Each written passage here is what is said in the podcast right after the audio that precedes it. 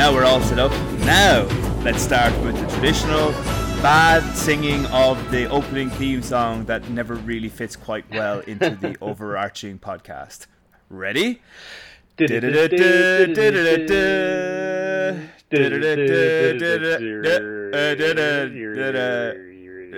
Hello, friends. Sorry, went through a tunnel. Went through a tunnel.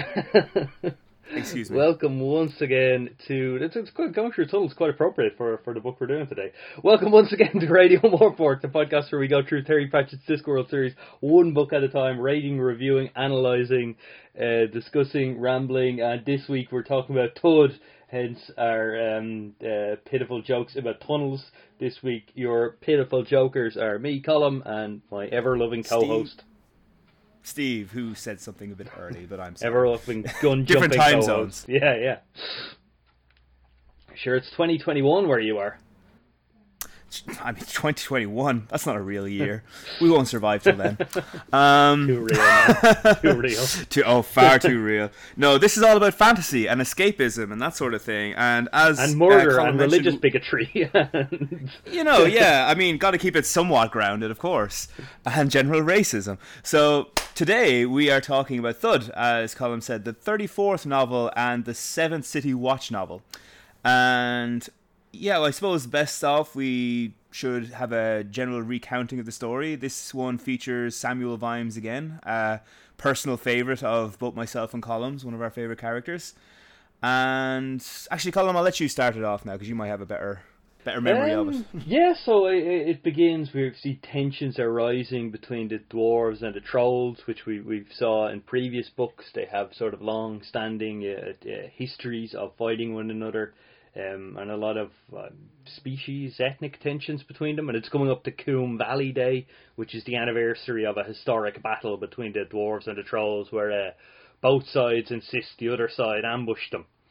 Uh, and uh, the situation's getting particularly heat, heated by a um, a dwarf Grag, which is sort of like a uh, kind of like a religious leader um, called ha- uh, Hamcrusher, who's Grag Grag Hamcrusher. yeah, Yeah, and he's kind of stoking the the uh, flames of aggression between the dwarves and trolls by preaching some very kind of hate-filled, rabble-rousing rhetoric to a lot of impressionable young dwarves.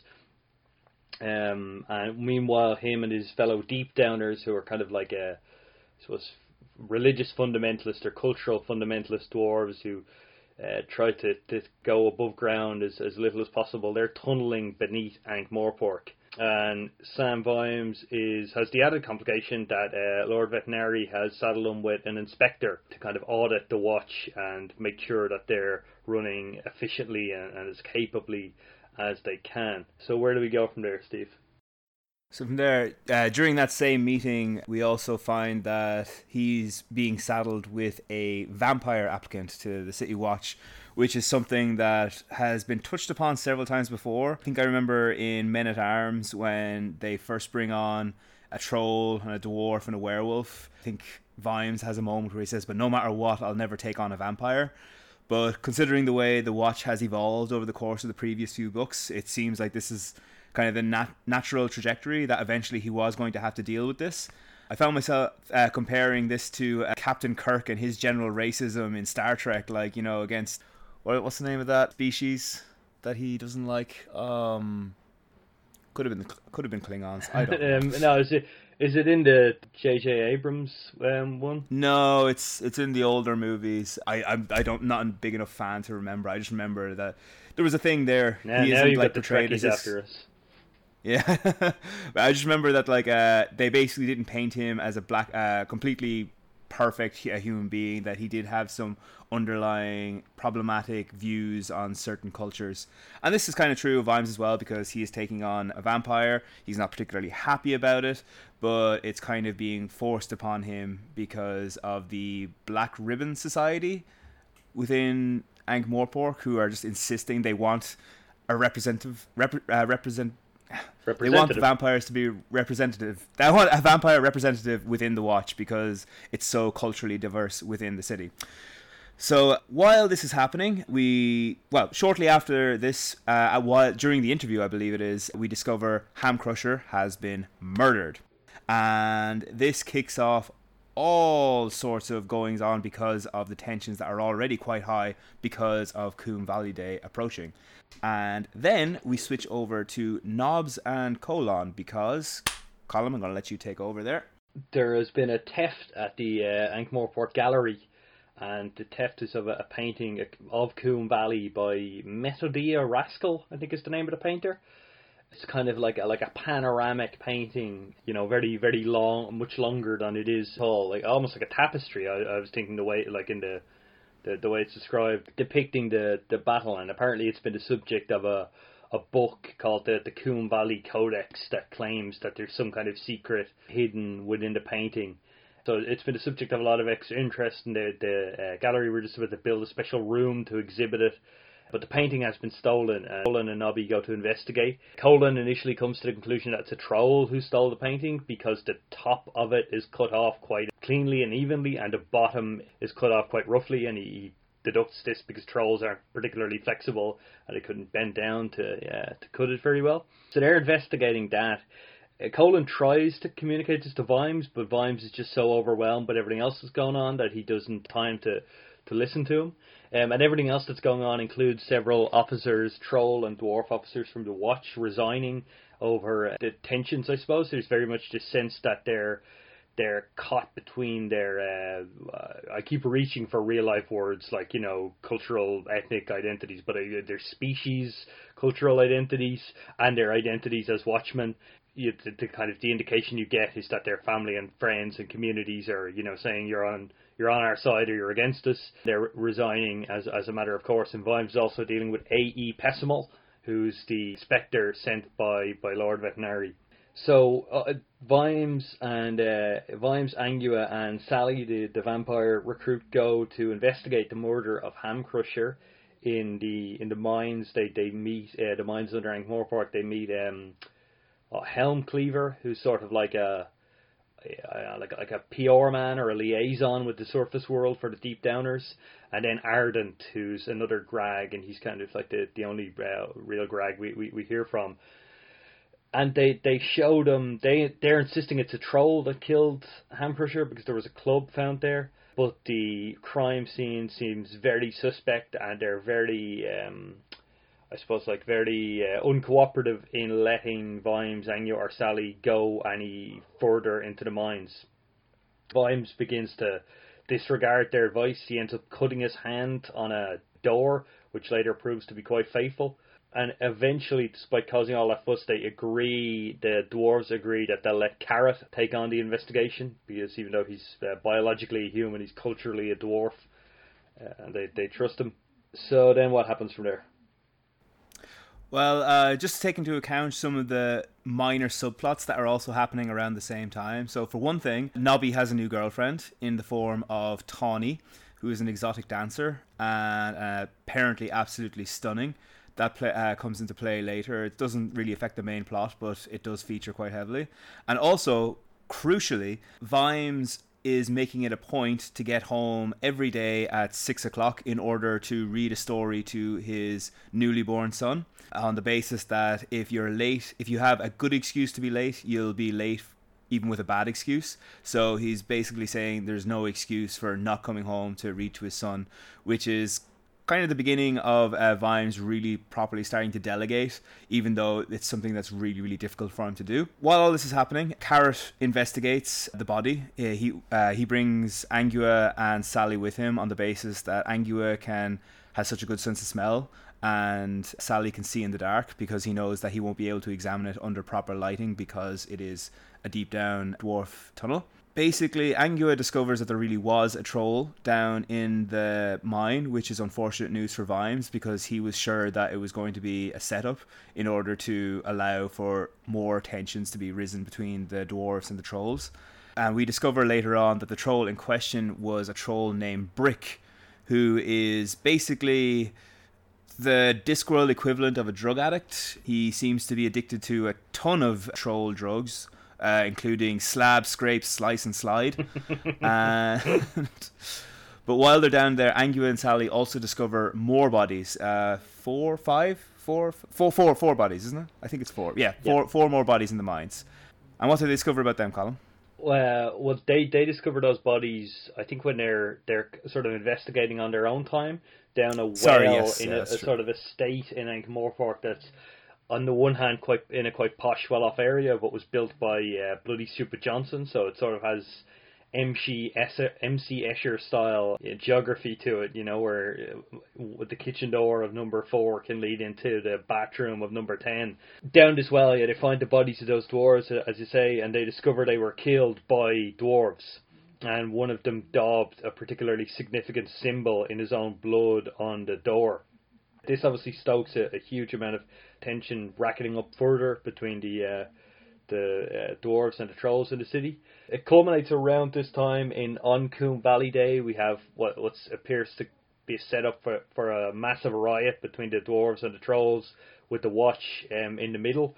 Vimes, who's finally lost patience with A.E. Pessimal and his dry clinical manner and his pedantic quests and inquiries, um, kind of uh, basically recruits him as an auxiliary watchman to to take part in the, the crowd control during the riot. We also get a, a picture of a few of the other auxiliary watchmen during this time, like Andy Two Swords Hancock, who's a very over enthusiastic fella who works in the clacks, and Mr. Boggis from the Thieves Guild, and some others.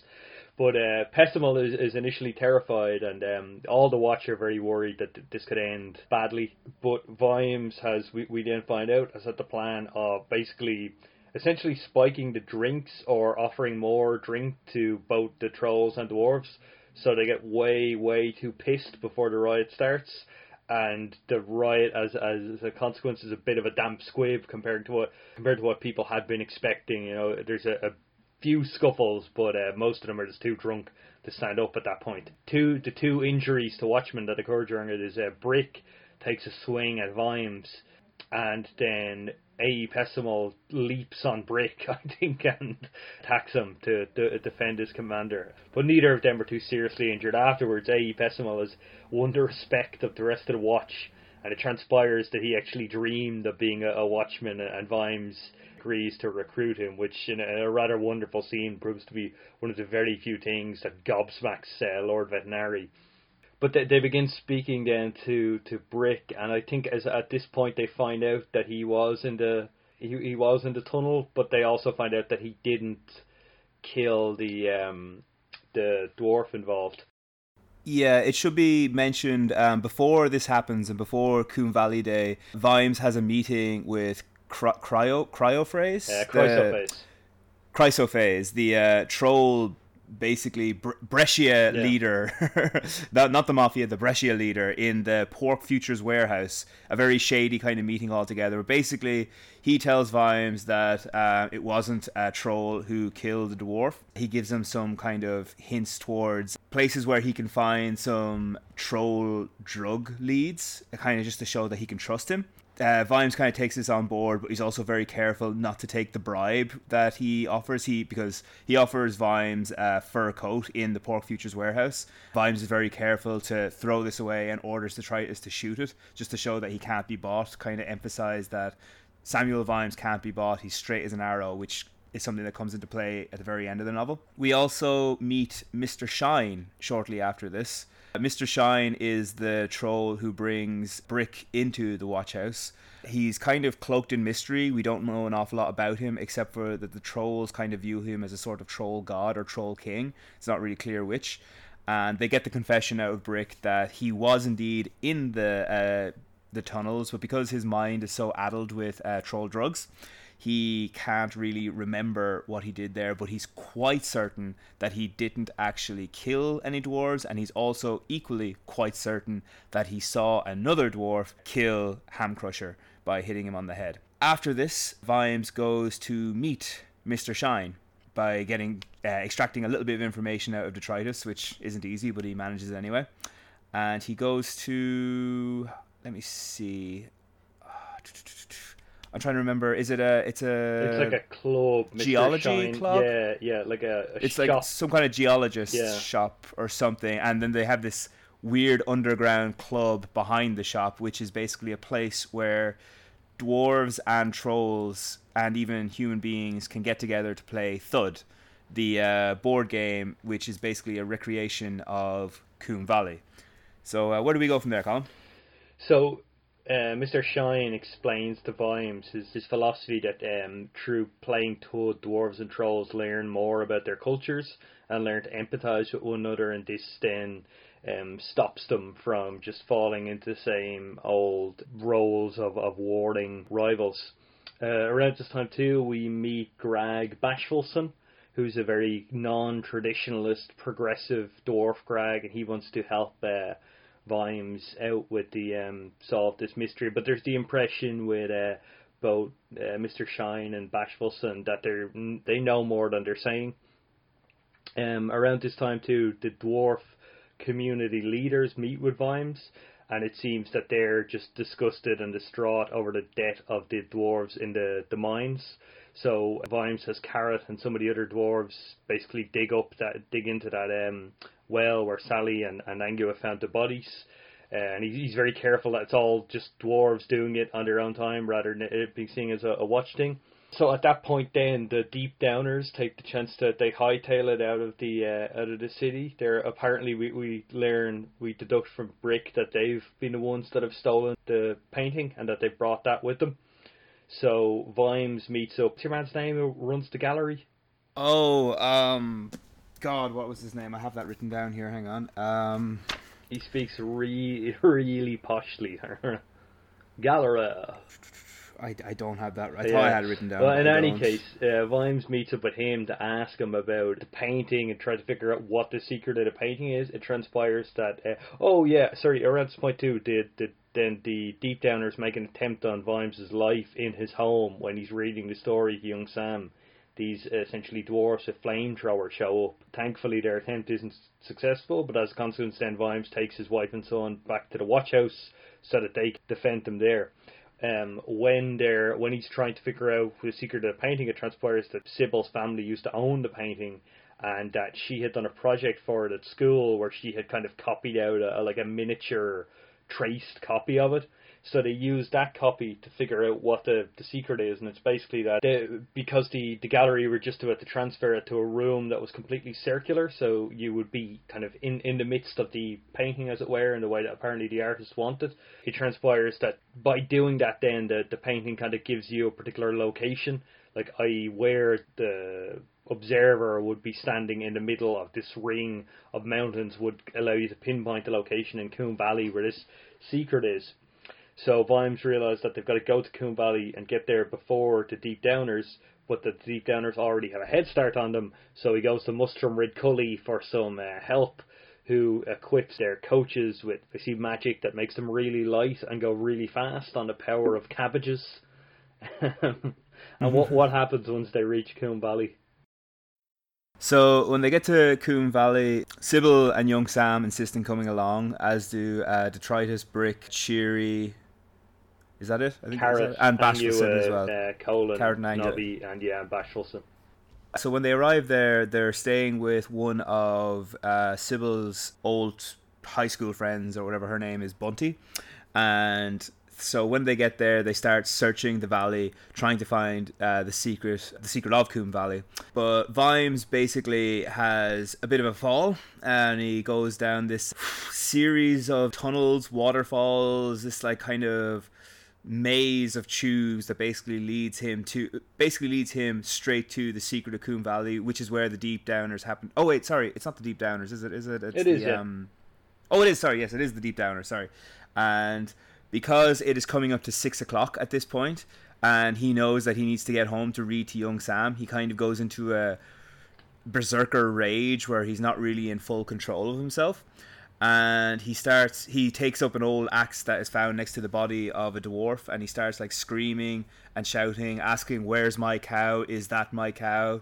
No it is a horse and screaming all this. And he's kind of like swinging shouting like a man possessed. And eventually he manages to stop himself from killing anybody at the very last moment or at least hold himself back before Angua leaps onto his back and takes him to the ground so when he comes comes to, he discovers that the Low King uh, of dwarves has arrived at this point, and he's somewhat taken them prisoner. It's very political. He is asking that they don't leave, but he's not necessarily holding them against their will. uh, in that kind of way. But he's also done it in such a way that he's put the trolls in chains in the hope that they will try to break out so that they can attack the trolls. There's a lot of that political agenda going on there as well. But when they arrive there, Vimes discovers the secret of Koom Valley, which is Colin. Uh, it's a cube, but the, the dwarfs call it device with a capital D, and uh, it's, it's essentially a, a, recording that was made at the original Koom Valley meeting where it reveals that the, the purpose of the meeting wasn't a battle, but peace talks between the then Mr. Shine, the Diamond um, King, and Brian Bloodaxe, the King of the Dwarves. And that in the, the adverse weather conditions and the, the mist and the flooding of Koom Valley, there was a lot of confusion, and some of the more suspicious members of their party thought they were being attacked, and the battle broke out as a consequence of that. And we find calcified deep down in the mines the remains of a lot of the dwarves, uh, the trolls at, of the time, including Mr. Shine and Brian Bloodaxe, who were sort of calcified under the mine, playing a game of Thud against one another. So the deep downers basically, it, it transpires, rejected this because I suppose it, it uh, completely undercut the hate-filled mythology they've been relying on to preach this um, dwarf superiority over troll and innate hatred for trolls. Ardent tries to attack Grag Bashfullsson, but uh, gets what's essentially like a karate chop in the throat for his troubles. And they they open up the Koom Valley as the um, for other dwarves and trolls to see to come down and see the, the remains of of Bloodaxe and the the Diamond King. And the implication is from there that there's, I suppose, a cessation of hostilities between dwarves and trolls, and the the possibility of them. Um, you know, understanding one another and not being uh, perennial enemies anymore. Hmm. And uh, that's about it. I think we close with, with Sam reading his son a book again, but uh, plot wise, that that oh yeah. It also transpires that Sally, the vampire recruit, was a spy for the Low King, uh, but that she does like it in the watching and wants to stay anyway. And uh, Vimes allows her to. Grag Bashfullsson does confide in Vime saying that he believes that he was possessed by the is it the coming dark? The summoning Sorry, dark. I forget. The summoning dark. Uh, this kind of quasi demonic entity which like takes revenge on dwarves who have done wrong in the eyes of other dwarves. And he's convinced of this, and Vimes, even though the evidence certainly suggests that in many, many ways, he refuses to believe it. Um, there's a brief section within the book that basically says that his internal watchman, which is someone that Vimes has basically created for himself, which is we definitely see evidence of this kind of internal um, entity, so to speak, in like Nightwatch and in previous books. He doesn't really take physical form or any kind of other kind of form, but there's definitely a suggestion that there is someone within Vimes that's holding him back from basically being a bad person. Like he is the watchman who watches the watchman, essentially. And that pretty much wraps it up. That's kind of the entire plot. So yeah, I guess first question that I always go for: What did you think of it, Colin? This this is a strange one for me to assess because I, I remember reading this shortly after it, it came out, and I, I don't think I'd, I certainly hadn't read nearly as much as I now, but I remember loving it at the time. Really, I think it was excellent, so atmospheric and so on, and then sort of becoming aware the more I, I got into you know certain podcasts and reading more about other people's opinions of, of the books that it, you know wasn't held in contempt by any means, but it wasn't held in particularly high regard by a lot of the Discworld fandom. And as we progressed through this, um, um, we got to Nightwatch, and it seemed just such a perfect coda for the whole Vime saga. I was quite trepidatious about coming back to another book about on, on, on the watch, but on Vimes in particular, and thinking kind of where can you go after Nightwatch that is narratively satisfying. And Mm. I think this book is quite enjoyable in a lot of ways as a as a mystery. It's got some wonderful atmosphere to it, but there is sort of a sense of it. It, it kind of reminds me of Jingo in a way. Where remember when we done Jingo, we said you could take it out of the the run of watch books. Like if you had it, you know, going guards, guards, men at arms, feet of clay, fifth elephant with no Jingo, you wouldn't really miss a whole lot in terms of like character progression or a sense of the stakes being raised, a sense of the watch being confronted with, you know, things we had, hadn't really seen before, being tested in new ways. and there's sort of a sense of that with this uh, this book as well. You know, it, it, sort of feels like a kind of I suppose a, a run of the mill watch watch adventure in a lot of ways, which you know in many ways is no bad thing. Like it it has a lot of strengths, but at the same time it doesn't. I don't know. It doesn't feel as remarkable as some of the other watch books we've touched on uh, have for me at least. What about you? Yeah, I 100% agree with you. There is this I feel like it's just very unfortunate just to where it's placed. It has it has the very unfortunate task of trying to follow up on Nightwatch, which is not an envious ta- enviable task at all. It sort of strikes me a little bit. It's like it's Carpe Jugulum to maybe uh, Men at Arms slash Fifth Elephants lords and ladies, if you know what I mean. So like it's uh, it sort of feels like it's treading over old ground again. Like in terms of we did t- like what go over racism in both Men at Arms and Feet of Clay, if I remember rightly, um, a little bit. And even actually, because in nearly all the watch books deal with racism in a certain uh, extent. Now this does do something a little bit interesting in that all the previous books they were talking about racism from the perspective of humans and that they saw like you know the likes of dwarves and trolls as almost like second class citizens. What's interesting in this one is that we're kind of seeing racism between the species as where the humans themselves aren't really like major players whatsoever just like inter interspecies racism, which is interesting enough. But as you said, it is a little bit by the numbers. Still very good. Like it's a watch book that does very well. There's some great atmosphere. It's a really nice mystery. I do think the bits with Vimes reading to his son are great for his character development. Some of the strongest bits that he's had. But it just it doesn't have any of the really great highs that the previous watch books had that really make it stand out, which is a bit unfortunate. Yeah, I think there's a bit of a, I don't know, a slight sloppiness, uh, which feels a very harsh word to use, but but I I can't reach for a better one at the moment about the way this is plotted and structured. That that lets it down a bit compared to the others. Like uh, I I like the mis- the mystery of the painting with with Colon and Nobby. Like those Colon and Nobby are always really funny. Those scenes are funny. Mm. I think it, it like it's essentially taking the piss out of the Da Vinci Code, which uh, is a book that and a kind of phenomenon that's eminently worthy of piss takery, but something that could date very easily, you know, because it, it's uh, like uh, Dan Brown probably still makes reams of money, but he's not really a cultural phenomenon anymore. Yeah. Um, so I like that, that isn't leaned on too heavily, but at the same time, like that mystery begins with the painting quite intriguing, uh, intriguingly, and we have this moment where like Colon tries to tell Vimes and Vimes doesn't listen. And I remember, I think at that point, I I was like I don't know whatever it was, 50, 80 pages into it, and I just put up on her Twitter saying, "Oh, like I'm reading Thud and I'm enjoying it." And I remember really enjoying it, but I get the feeling that a lot of people don't think a lot of it, and um, someone uh, we'll we'll cover this later when we just cover the Twitter stuff, but someone made the point about like the like miscommunication seeming annoying, and at the time I was like, well, it doesn't so far, but I see what you mean. If if if I, am going to be getting a lot of these scenes where Colon's just on the cusp of telling Vimes this vital piece of information, and something keeps interrupting, it will begin to seem contrived.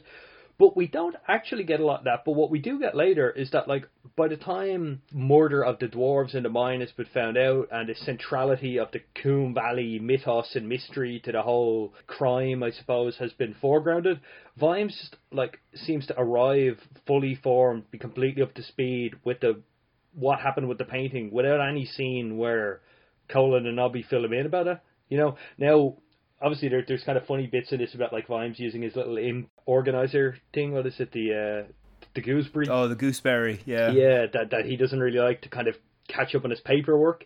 And there's you know like quite feasibly he just amid all the other reports he sees, oh yeah, painting stolen. Like it, it doesn't beggar belief that he uh, that he knows about it at all. But given that then that becomes quite a central part, it's weird that we don't have any connective tissue between those two. I know I suppose those two plot points of Colon and Nobby initially finding out about this mystery of the painting going missing and kind of you know poking around, and then Vimes just like being brought up to speed with it completely, you know. And then the the part at the end with the when he's like reading the he's gone demented reading out the story when he sort of encounters and and cows the um Grags the deep downers who are scared of this like you know demented berserker reading children's stories, we sort of encounter reach a lot of that secondhand, you know, and it's just we just find out about afterwards, and it sort of felt I don't know, kind of a, sort of anticlimactic to me. Now, admittedly, I think it's deliberate in this book that the climax isn't really defeating the villain; it's the political stuff of like revealing what really happened at Valley and then deciding how that is going to be communicated through the wider dwarf and troll communities and what ramifications it's going to have and so on. But I don't know, it just felt it felt kind of like hastily put together. Like there's just yeah, there's just some bits where the connective tissue doesn't fully mesh up. Another one is the like the plot point of Sally being a a spy for the Low King, which you know mm. again is like isn't something that doesn't make sense and it is does sort of touch on some of themes like I suppose like like Vimes becoming a bit more politically savvy, like when Vetinari says about like oh our friends spy on us, there's no point in spying on our enemies, and at the end when he finds out Sally's a spy, he's sort of internalized this message and says. I suppose better, essentially better inside the tent pissing out than outside the tent pissing in. Let's keep her. admittedly, actually, maybe we'll get to this later, but uh, I I had always heard about Vetinari that throughout the books you get the feeling that he's grooming either Vimes or Moist to take over from him at some stage, and that had never rang true to me about Vimes. I thought like, yeah, I can see it with Moist because he's getting him to run these different institutions. Vimes is perfectly suited for this role, and perhaps Vetinari's kind of has an eye on him and like, well, whoever's going to replace me, Vimes will be there to keep them in check. Uh, but this this was the one of the few instances where I sort of felt like, ah. Oh, I can kind of see how people would get that because he Vetinari does seem here about like I suppose like quite intent on instructing Vimes on more like heavy duty politics, and Vimes here does seem a bit more uh, savvy about navigating his way through all that than he does. Like he's still impatient and bad tempered about it, but he's you know savvier than he was. But in any case, that yeah, that plot point with with Sally doesn't nothing really comes of it either way. You know, I mean, her in general as a character, she's got some quite intriguing elements, but she seems quite underserved. It's like Pratchett almost feels like Vimes, where like it's like oh, you got to get a, a, vampire into watch sooner or later, and he yeah. almost forced against his will and just doesn't know what to do, do with her when he, when he gets there. I found um, when I was reading this, like th- th- it's a strange one in that like it's still a good book. That's the thing. Like I mean, I mean, I know we can say this of quite a lot. of Yeah, like we're always um, grading on a curve, you know. Yeah. The uh, the the worst of them are good ones. Mm, this one doesn't even like. I wouldn't even grade this as like you know particularly bad. It's just that like we've gotten to the point now where there's so much good that like if you get anything that's just pretty good, it's going to feel worse than it is. And like this is like you know still pretty good book. There are like some some shortcut. It's it's never a case of, in my opinion, like there's very few cases here where like you can say the writing is particularly bad. Like there's one or two bits is like, eh, it's not okay, not that great, but I really like, you know, this particular mystery or the way the atmosphere is set up here or like this piece of character development is really good. There's plenty of moments of that. It's just that like they all fall a little bit shorter of like previous books and I guess it's because it feels so similar to previous books, you know? So like like with the witches I've I was I was because I was bringing it back with the comparison between Carpe Jugulum and Lords and Ladies. I think the reason that stood out to us so much is because that they're the only ones where the plots are so very similar. Because you know, like Witches Abroad, they have like this entire like you know uh, glow well disc trekking thing going on, uh, like which is a uh, fish out of water kind of thing. With Masquerade, it's kind of like you know small country witches in the big city, and like it's a smaller, very different kind of story, a bit of a murder mystery, which is nice. Then Carpe Jugulum comes along, and it's like this is kind of just lords and ladies again. And there's a lot of that kind of repetition in the watch books. I know we've said that we really, really like them, but I think this is something that we might have overlooked in the fact like we do like it so much, but I, is there an argument to be said that the plots are quite similar? With the likes of like the Fifth Elephant and Night Watch, they're different enough that they're like, no, of course not. They're like, you know, completely different and like just. I think we've just talked about how amazing they were, but but for example, Men at Arms and Feet of Clay, both very good books. We enjoy both of them a lot, but are they very very similar? Yeah, I mean, I, I think in in the uh, the blurb for of Clay episode, I have a, a reference in it where I say someone is trying to kill and replace the patrician again. Like you know, it, it's going back to the well a good thing. And you know, I mean, in Feet of Clay, I think that's a terrific book, and it it, it doesn't. I, I think what what hurts this one too is coming after Going Postal, which admittedly you weren't quite as high on as myself and Rose, but oh, it's regardless, it always wins points for like it's a new character, it's a new sort of you know type of thing he's trying to do. Like we've only really seen something like it with the Truth, where it's kind of oh, this new, um, or in this case, revived institution takes Ankh-Morpork by storm. But unlike the earlier ones, it's not going to be supernatural and uh, restor- restoration of the status quo. So going back to a, a run-of-the-mill watch one afterwards feels even less, I suppose, innovative than, than it would have elsewhere in the the chronology of the series.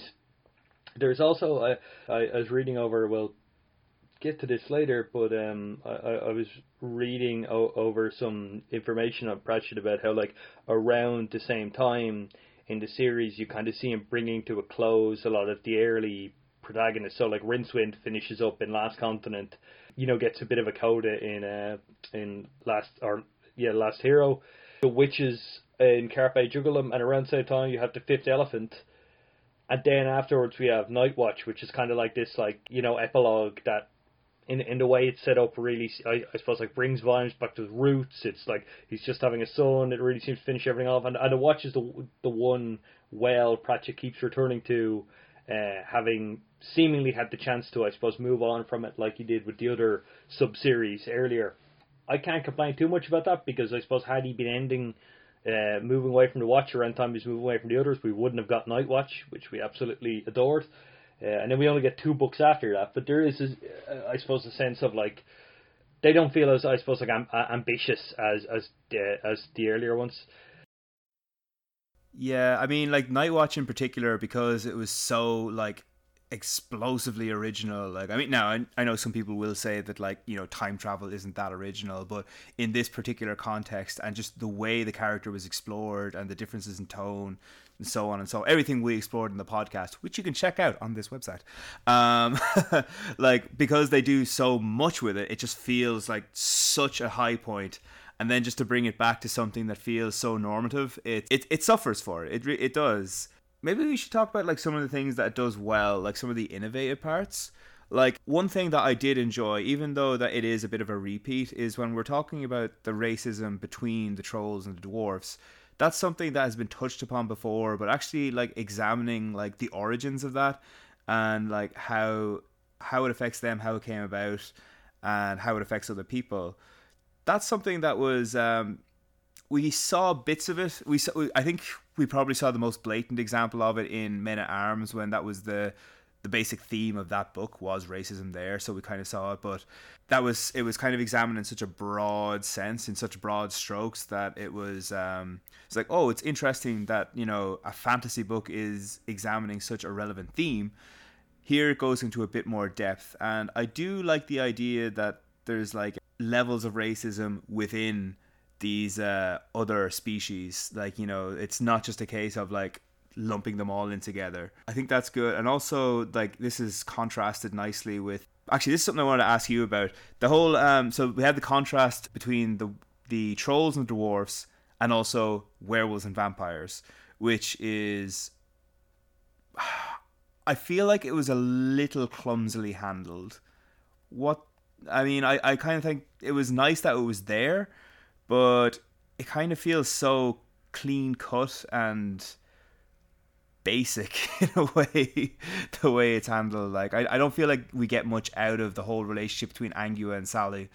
I don't know. What do you think on, on that topic? Yeah I, I would agree. I think it's really ill served I mean it becomes a very cliched oh hot woman doesn't like other hot woman because she thinks she's mm. gonna steal her man. She's so insecure. Yeah. like there's nothing in the in Angua's insecurity and her kind of, I suppose, like weird feelings of possessiveness but inferiority around Carrot, uh, her kind of innate skepticism that leads to her distrust of Sally. None of it is uncharacteristic of the Angua we've come to know over the past few books, but it does show her at her worst, like at her most insecure, her most paranoid in the last episode, uh, my, myself, yourself, and Rose were talking about Pratchett's depiction of women in early books, and, and I said he kind of has a tendency to sort of have his cake and eat it too when he's sending up these like sort of sexist, you know, titillating conventions of traditional fantasy, where he's drawing attention to them and kind of mocking them, but also using them, you know, with people like Conina and um, Tracy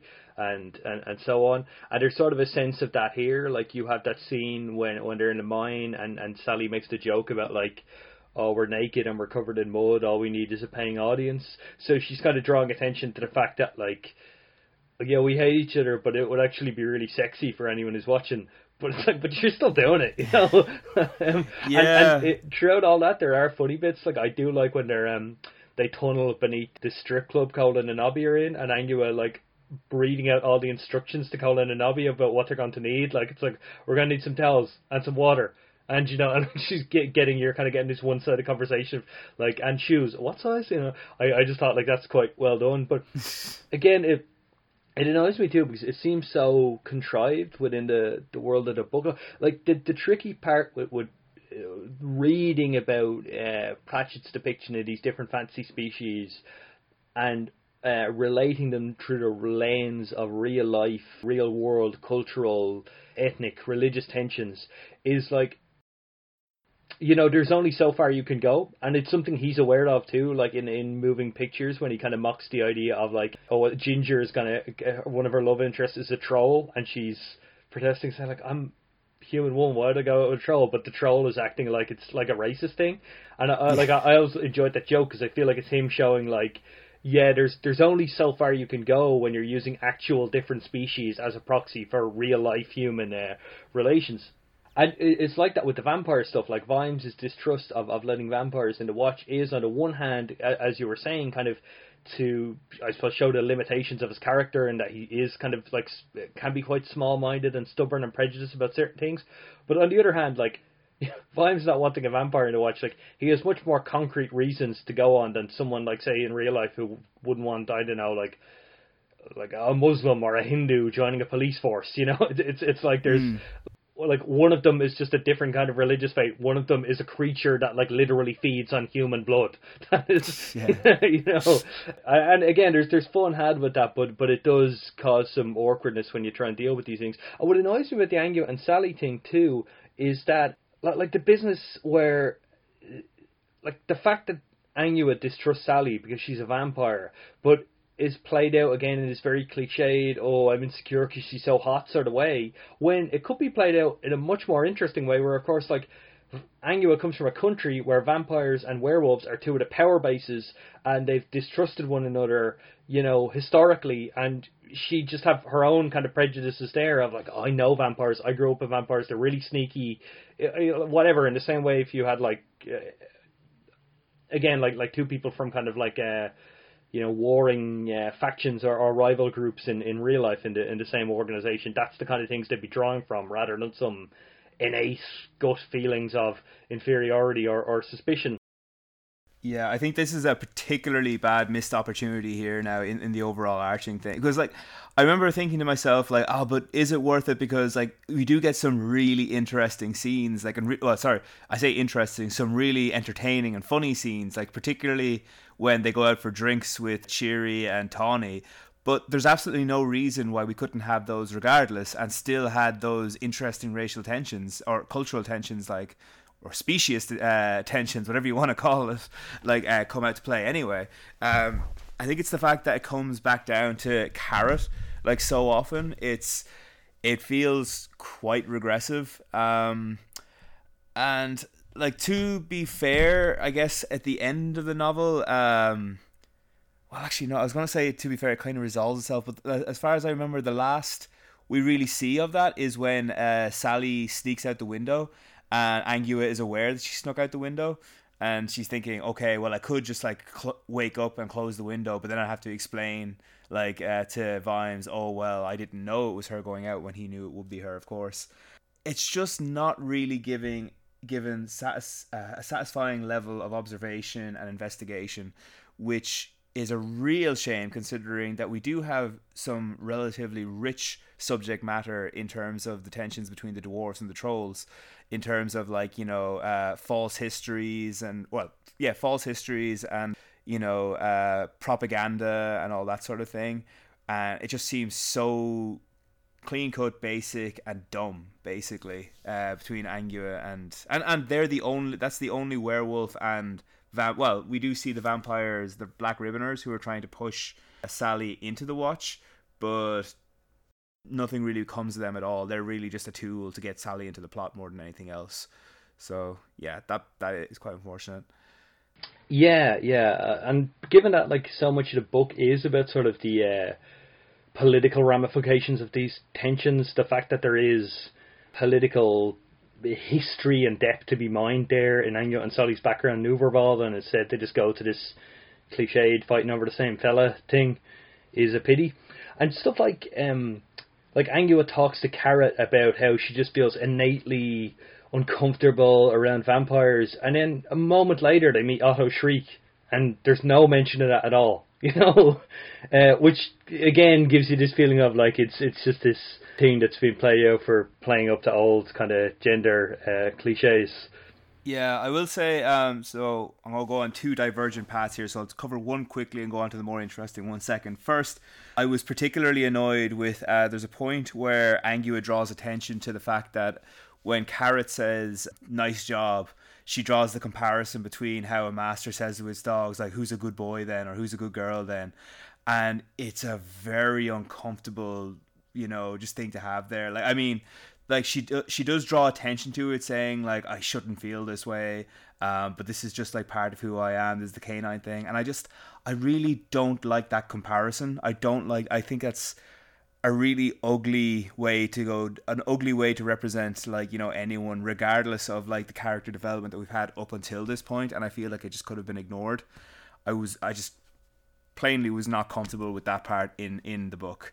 But coming back to the interesting topic of otto Chriek uh, sorry did you have something to say? Well, one thing on sir yeah yeah just one thing on that is that they they do reference that kind of dom sub relationship and i think her and sally have some exchange where um I think Angua says something like he's mine, and Sally goes, "No, you're his," and talks about like uh, she kind of even she says, uh, "What is it like? Your heart beats faster when you're around him, and his skips a beat." So you know it's it's evident they do care for one another mm. in that that uh, respect. But there, yeah, is very it's very much emphasized this like um or I should, again, I don't know. On the one hand, I think it's this really daring depiction of a sexual kink that is rarely depicted in any way outside of just being purely there for titillating purposes.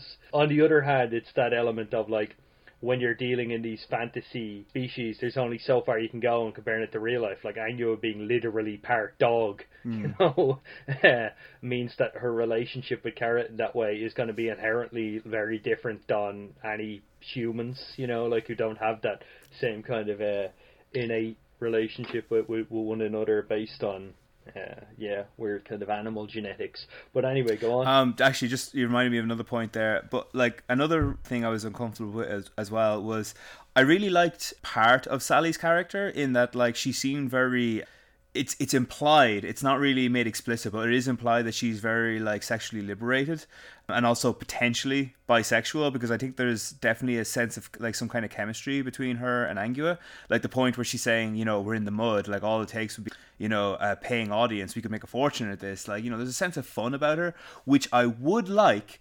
except before this, we have the, her internal monologue when she's talking to Carrot, and she has that bit where she says, "God, this one is really handsome, all right." And I'm like, "Oh, you're fu-. like." All the signs point to it just being, you know, two hot girls fighting over a guy, and I just all the good that is done in the book just seems to be undercut by that central fact. So it's like that's quite unfortunate. Before I move on to my next point, onto Otto Chriek, is there anything else you want to add to that? No, not really. I said it's just it, it's a kind of relationship between the two of them that has a lot of potential to play out in interesting ways, and unfortunately goes down quite a cliched route. And as I said, in the end, leaves Sally's role feeling feeling quite underwritten. Like you do get some good scenes with her, like the, the girls' night out, as you said, which is a nice kind of parallel with the the lads' pub crawl we got in Guards Guards between the the, the four um, uh, watchmen who were around then. But we don't, you know, just overall, you're kind of left wondering, oh, you know, you could have taken her out of the book and it almost would have been exactly the same. That's that's a, a pity.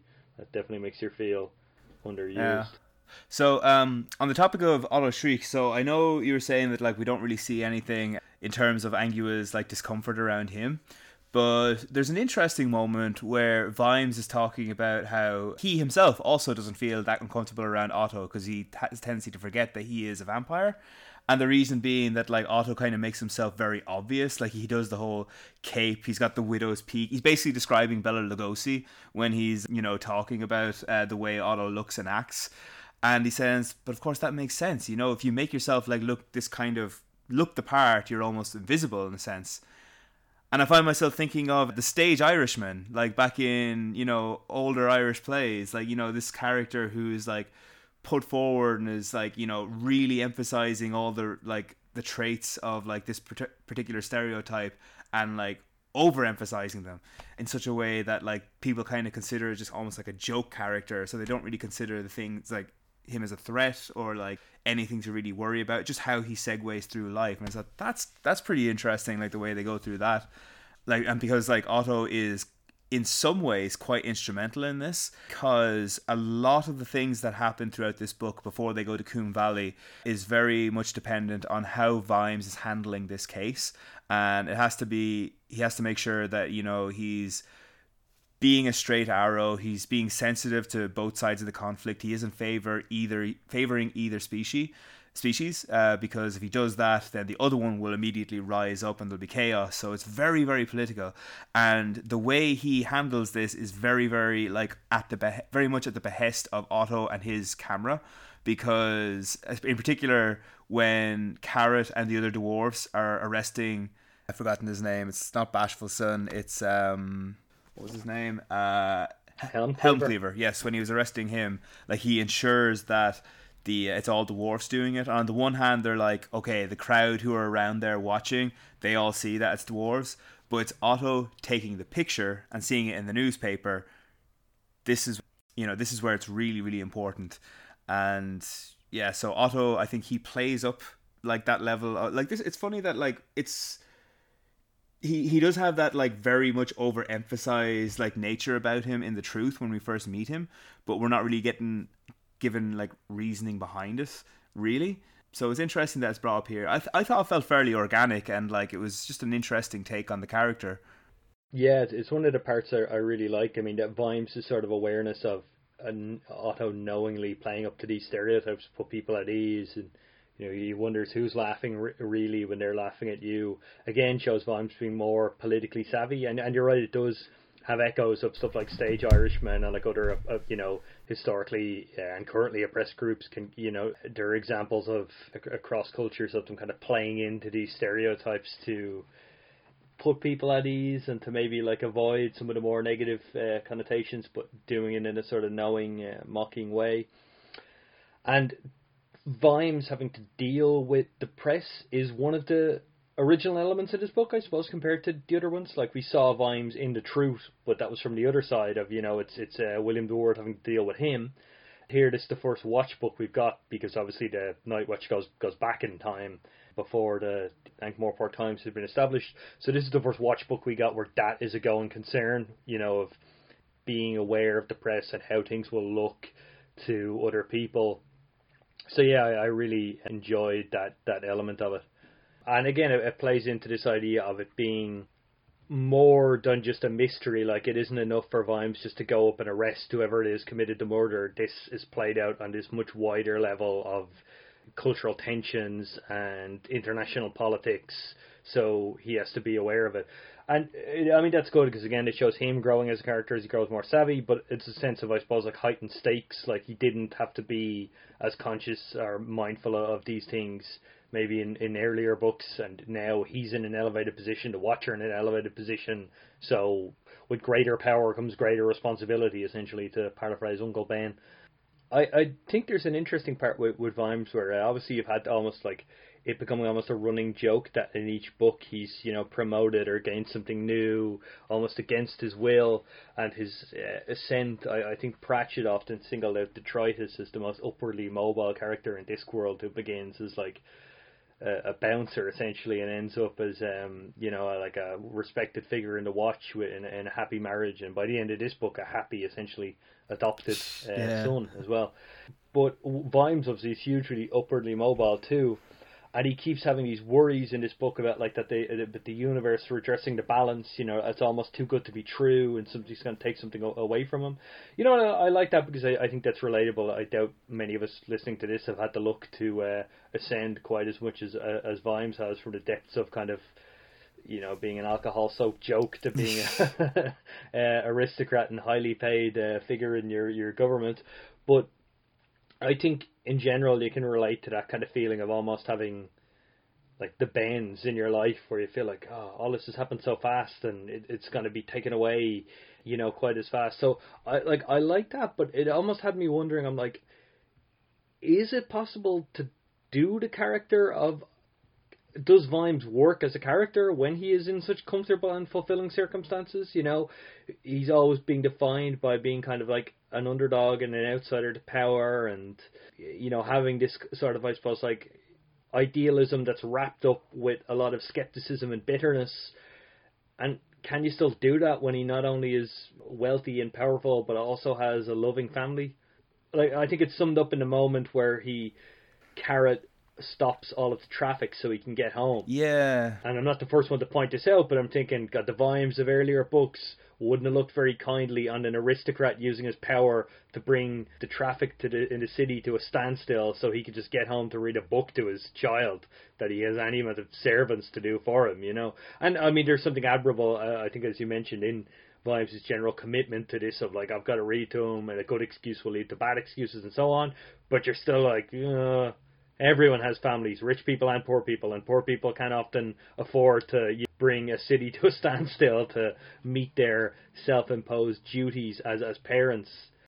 Yeah, that's um I don't think there's really a way out of that argument there now. You're right. The pre like older Sam Vimes would not have looked kindly on that whatsoever.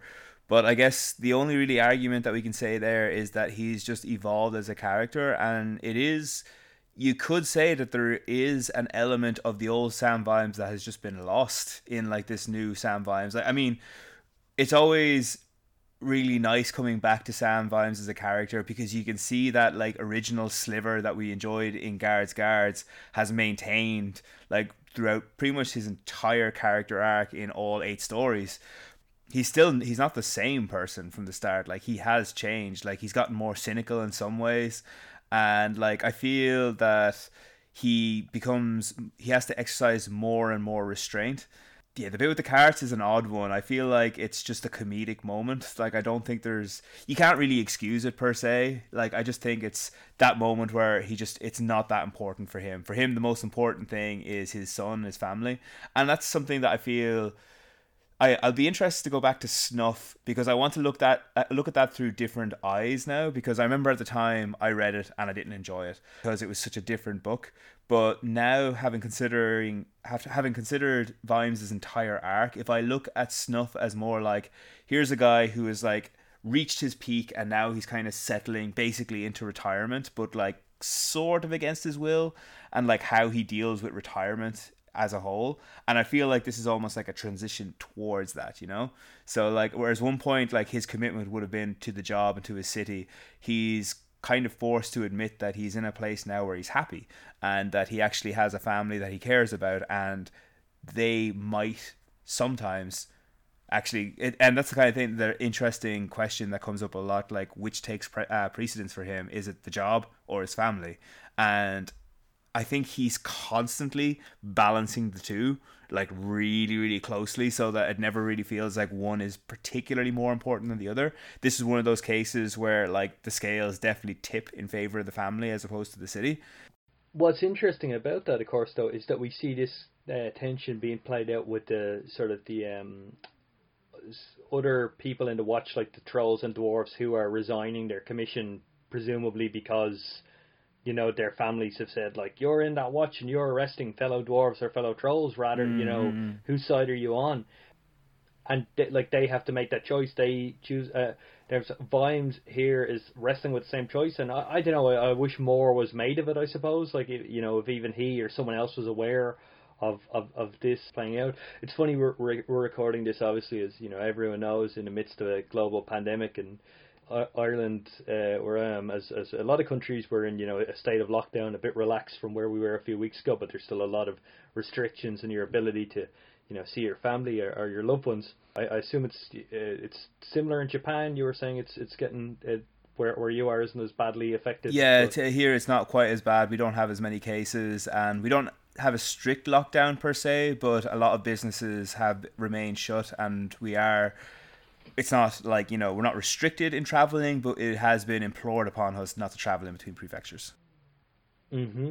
And, and in the UK, it's quite similar, and you're, and you're having the scandal now of Dominic Cummings, the uh, advisor to the Prime Minister Boris Johnson, being caught of having broken the, the lockdown rules perhaps more than more than once, and his defenders in in, in like Johnson's uh, I suppose like aides and other Tory party grandees are saying you know he wasn't just he was this man cared about his family he was you know going down and I suppose the counter argument is, well, we all care about our families, but we're all also trying to abide by these uh, rules to ensure this disease doesn't spread. And I suppose there's a certain parallel there with, with Vimes and how he's juggling his family with his job. You know, it's kind of like presumably all those other troll and dwarf officers who are having to resign, uh, you know, are juggling something similar, and but we're not getting as much of an insight into their their circumstances. I think too the idea of the threat to Vimes' home, like it, I, I I like the moment where the, the trolls kind of Chrysoprase to heavies almost say it accidentally. Like Vimes says, "Yeah, well he knows where I live," and they say, "Yeah, he does."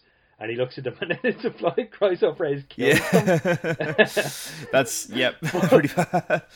But uh, so like I think that that plays out in some nice moments, but I don't know. For me, it is a little overused, and this might be purely personal thing that I, I sort of feel like it's kind of a bit, a bit of a like a crutch, like an action film sequel cliche. This time it's personal. You know, how do you raise the stakes? Oh, well, we'll have the villain go after their family this time.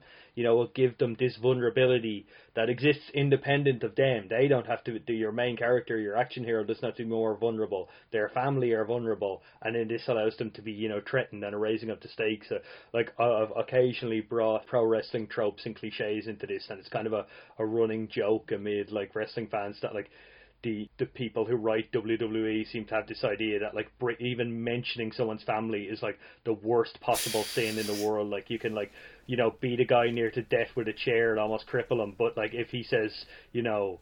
Oh yeah, your son's gonna be watching this. Then it's like, whoa, yeah. whoa. Now it's personal. you know, like it's in a in a way that like doesn't always come across as as the kind of legitimate stake raising statement that they want it to be. Sometimes it does, sometimes it doesn't. And here, I, I, I, I think, like, as I said, it is pulled off quite nicely in places, but I just feel it's leaned on a little too heavily. Like, there is a sense of, like, Vimes is back, and this time it's personal because they're going after his family. Um, yeah, I few things on that. Just one thing I'm going to say about the um the whole stopping traffic thing. I do think it is significant to note that it is Carrot who stops the traffic and not Vimes himself. So like he's just running like to get like to uh his get home like on foot. Then Carrot comes by in the cart and like he tells Vimes that like he stopped the traffic himself and Vimes is kind of like you well you've already done it now so I might as well keep going. So like I mean it's still like he is still somewhat complicit in it, but he isn't the one who causes it. So I think that is worthy of note.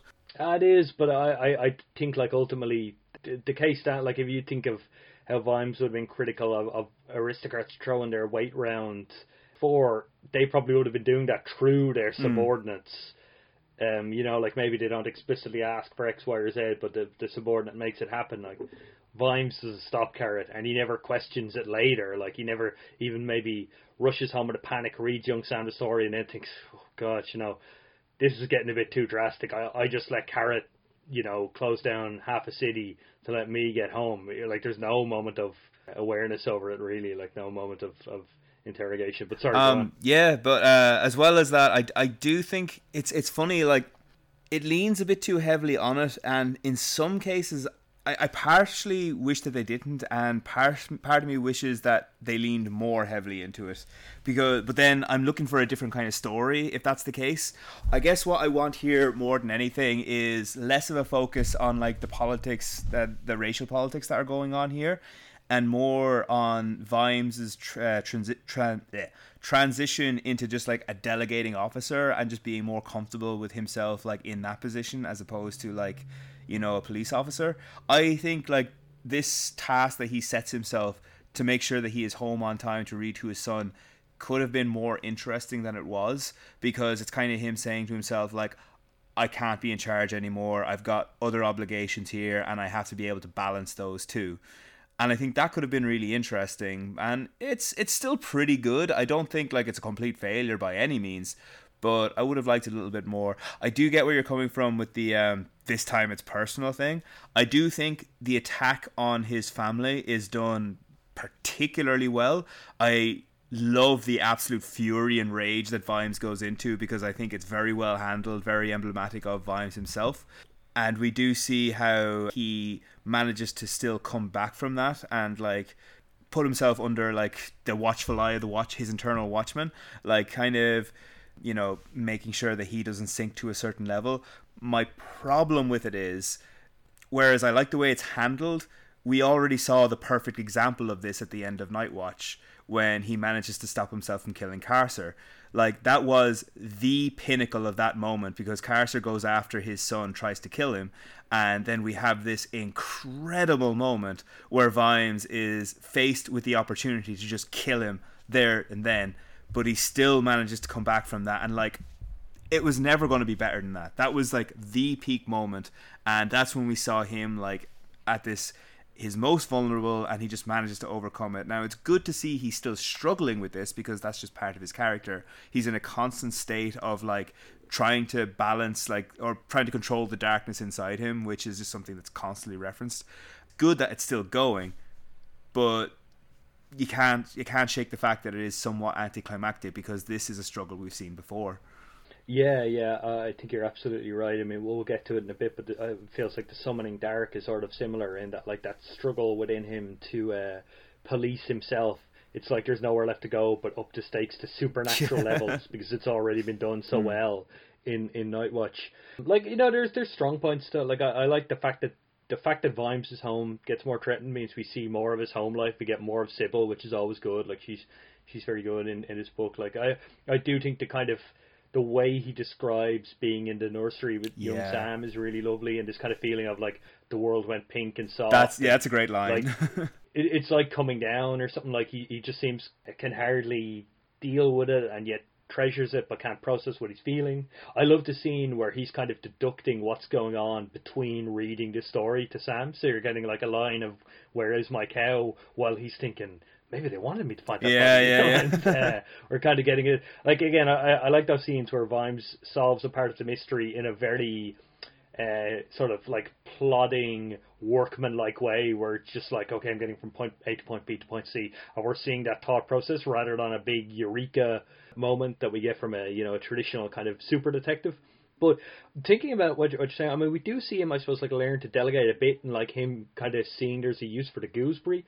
But what might have been interesting is if he had retired at the end of Night Watch to take care of his family, and then in this book, like say Carrot's in charge of the watch, but Vimes can't quite let go, so he's technically retired, but he's like, oh, what's this about a dwarf getting killed? I can help out mm. there. And Carrot's in this uncomfortable position of being like, oh, no, you can't because you're just a, you know, you're not in the the watch anymore. Then Vimes' family gets threatened, and there's that sense of like he's got to protect his family, and the watch have to protect his family, but he's on the outside of the watch protecting his family because he's no longer in it. Like that, you know, might have been an interesting way for it to uh, play out, and that that tension between his commitment to the watch and his commitment to family being more strained in that way when he's maybe out of watch, but but wants to be back in. Mm. Like, I mean, that would have been nice in a way, but then if in doing that, we probably wouldn't have had the whole racing home on time to read to his son, which I do feel is very nicely handled. So, but I, I totally take your point. Like, I think that would have been like a more organic trajectory for him. It's just it's this is such a confusing book in that there's plenty of stuff that were like, oh, I wouldn't minded if they did this differently, but then that affects another part of the narrative that I liked, so I'm like, but then we would have lost out on that bit, and it's like, it's in I don't mean this like in like a really harsh kind of way, but it's kind of a mess. Kind of it's a hot mess, you know. Like it's that like um there's stuff in there that is re- I really like, and it's a bit all over the place, and none of it's really that bad, but it just could have been like laid out a little better. Mm, well, you know, thinking about it structurally, the messiness, uh, maybe I can like get get to the heart of it with a question for you here. Does Vimes have more or less agency in this book than he does in Night Watch? Ooh, um, that's a difficult question, actually. Um, it feels like less, but I don't think that's really due to like it isn't really a question of agency per se. It's just that he has more responsibilities and he has to like take a lot of things like that into account. Like whereas in the in Night Watch he's um he's almost fighting for his life, you know, and like he's almost in a state of frenzy for the ma- entirety of the book because he isn't really sure what's real, what's not, what needs to happen, what can happen, what can't happen. So like everything is a lot simpler in Night Watch in a way. Like I feel like part of the point of Night Watch is that he does have much agency and that he can't really affect the revolutionary events going on around him. You know, like he has that brief moment when they're on the barricades and he thinks, oh, maybe what if we do win and he has to weigh up you know that there won't be a, a, future for him or a present for him to go home to but overall there's this sense of like he's a leaf on the wind in these you know uh, in the kind of tornado that is the Ankh-Morpork politics at the time and it, it's that bit as to uh, is it knock? He says we're already in trouble. We just have to decide what kind of trouble we want to be in. Like that's the change he's making. That's the agency he's exercising in Night Watch. Is like in molding people like his younger self and the other officers and the people around him, rather than in affecting the. Uh, the bigger political picture. Whereas here, he's restored to his full powers. You know, he's Duke, he's commander of the Watch. I mean, really, if, if you if you imagine he doesn't get involved in any of this stuff at all, does it kind of play out more or less the same way? There's this sense that like Mr. Shine and Bashfullsson and the Low King all know what's going on. Mm. I mean, he's aware of that. He talks about how they kind of use him. They want him to to find what's going on at Koom Valley because his reputation for trustworthiness is such that no political interest group will be able to question the objectivity of what he's found because he, this apparently objective justice serving uber policeman, has found it rather than an interested party like a, like a leader of the dwarves or a leader of the trolls. And I, I kind of like his awareness of that and his sort of how he kind of comes to terms with. He says like, why do you need to bribe Sam Vimes when you can just pull the wool over his eyes anyway. But how he isn't kind of that ang- he's frustrated, but he's not that angry because he's like, well, you know, ultimately like I've done what I want to do. Like uh, you know, I've I've caught the criminal, and good is going to come of this. Again, that shows a sort of maturation on mm. his part and getting savvier to political events. But there is a sense of like that he doesn't really affect him or the watch in general. It, it's kind of a run round till they get to a conclusion that all of the players, the main players involved in this, knew anyway. And I don't know whether that's intentional. Like in in, in Night Watch, uh, it, de- it definitely seems intentional there. I mean, here you do have this moment of awareness of him thinking that it, the wolves can pull over his eyes, but uh, it just feels a little messier and more unsatisfying than um, earlier ones. It doesn't feel like a full subversion of a kind of, I suppose, like the structure of the Watch books or a mystery novel, like something like um, do you remember the, do you read the, the New York trilogy by um, what's yeah. his name? Philip I was to say Philip Glass. It's not Philip Glass. Who wrote um, it? Paul Auster. Um, yeah, and like it's three novellas, and they're all kind of like sending up conventions of, of mystery solving. Probably too much to ask for something as as you know bananas as as that, but this doesn't feel like it's kind of committing to. I'm doing the watch again, but I'm kind of deconstructing. Yeah. You know what you want it. It more feels like that lack of agency comes from just a general, I don't know, messiness and fuzziness about the whole yeah, thing. I do kind of get the sense that like this didn't necessarily have to be a Vimes novel either. Like I felt this could have very easily yeah, have been yeah. like a sequel to The Truth in a way. That like this was all taken from the point of view of William de Worde because like Vimes he like what he actually does for the most part is like have meetings throughout the entire book. Like he has that one point where the dwarves are, um, you know, like attacking his family, and that's a very action-packed, very good part and at the very end he does manage to solve it. Those are two kind of key moments i feel in terms of like narrative pacing and like development. But overall like he meets with uh Chrysoprase, he meets with mr shine he meets with like the deep down uh, dwarfs. He investigates like the um the painting. Now i know we could kind of be describing any uh, watch novel like at this point but there is just this sense of detachment. He's not it doesn't feel like he's playing to his strengths here. Like he's not do- he's not doing that really assertive Vimes thing where he's like putting all the pieces together, even though there is jigsaw like uh, allegories within the the actual novel itself. I don't get the sense that there is that much of that here. Like not nearly as much as there was in just for example Feet of Clay, where like he's trying to unravel this mystery for the, pretty much the entirety of the book. Whereas in this, it just feels he's like he's kind. Of, it almost feels like he's doing his day to day, which his day to day just happens to be on Koom Valley Day. Do you know what I mean?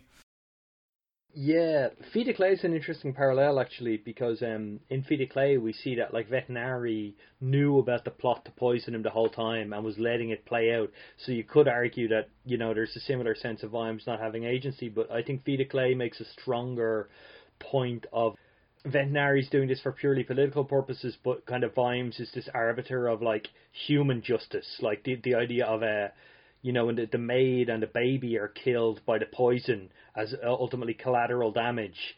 And he is so enraged by this that, you know, he ends up burning down the, the hall of heraldry that the Dragon King of Arms runs and kind of ensures that the whole thing's been brought down. So I, I feel like of Clay more like knowingly balances this idea of like, yeah, the ultimate political result of this crime he's solving has kind of already the path has already been laid out by more knowing figures behind the scenes.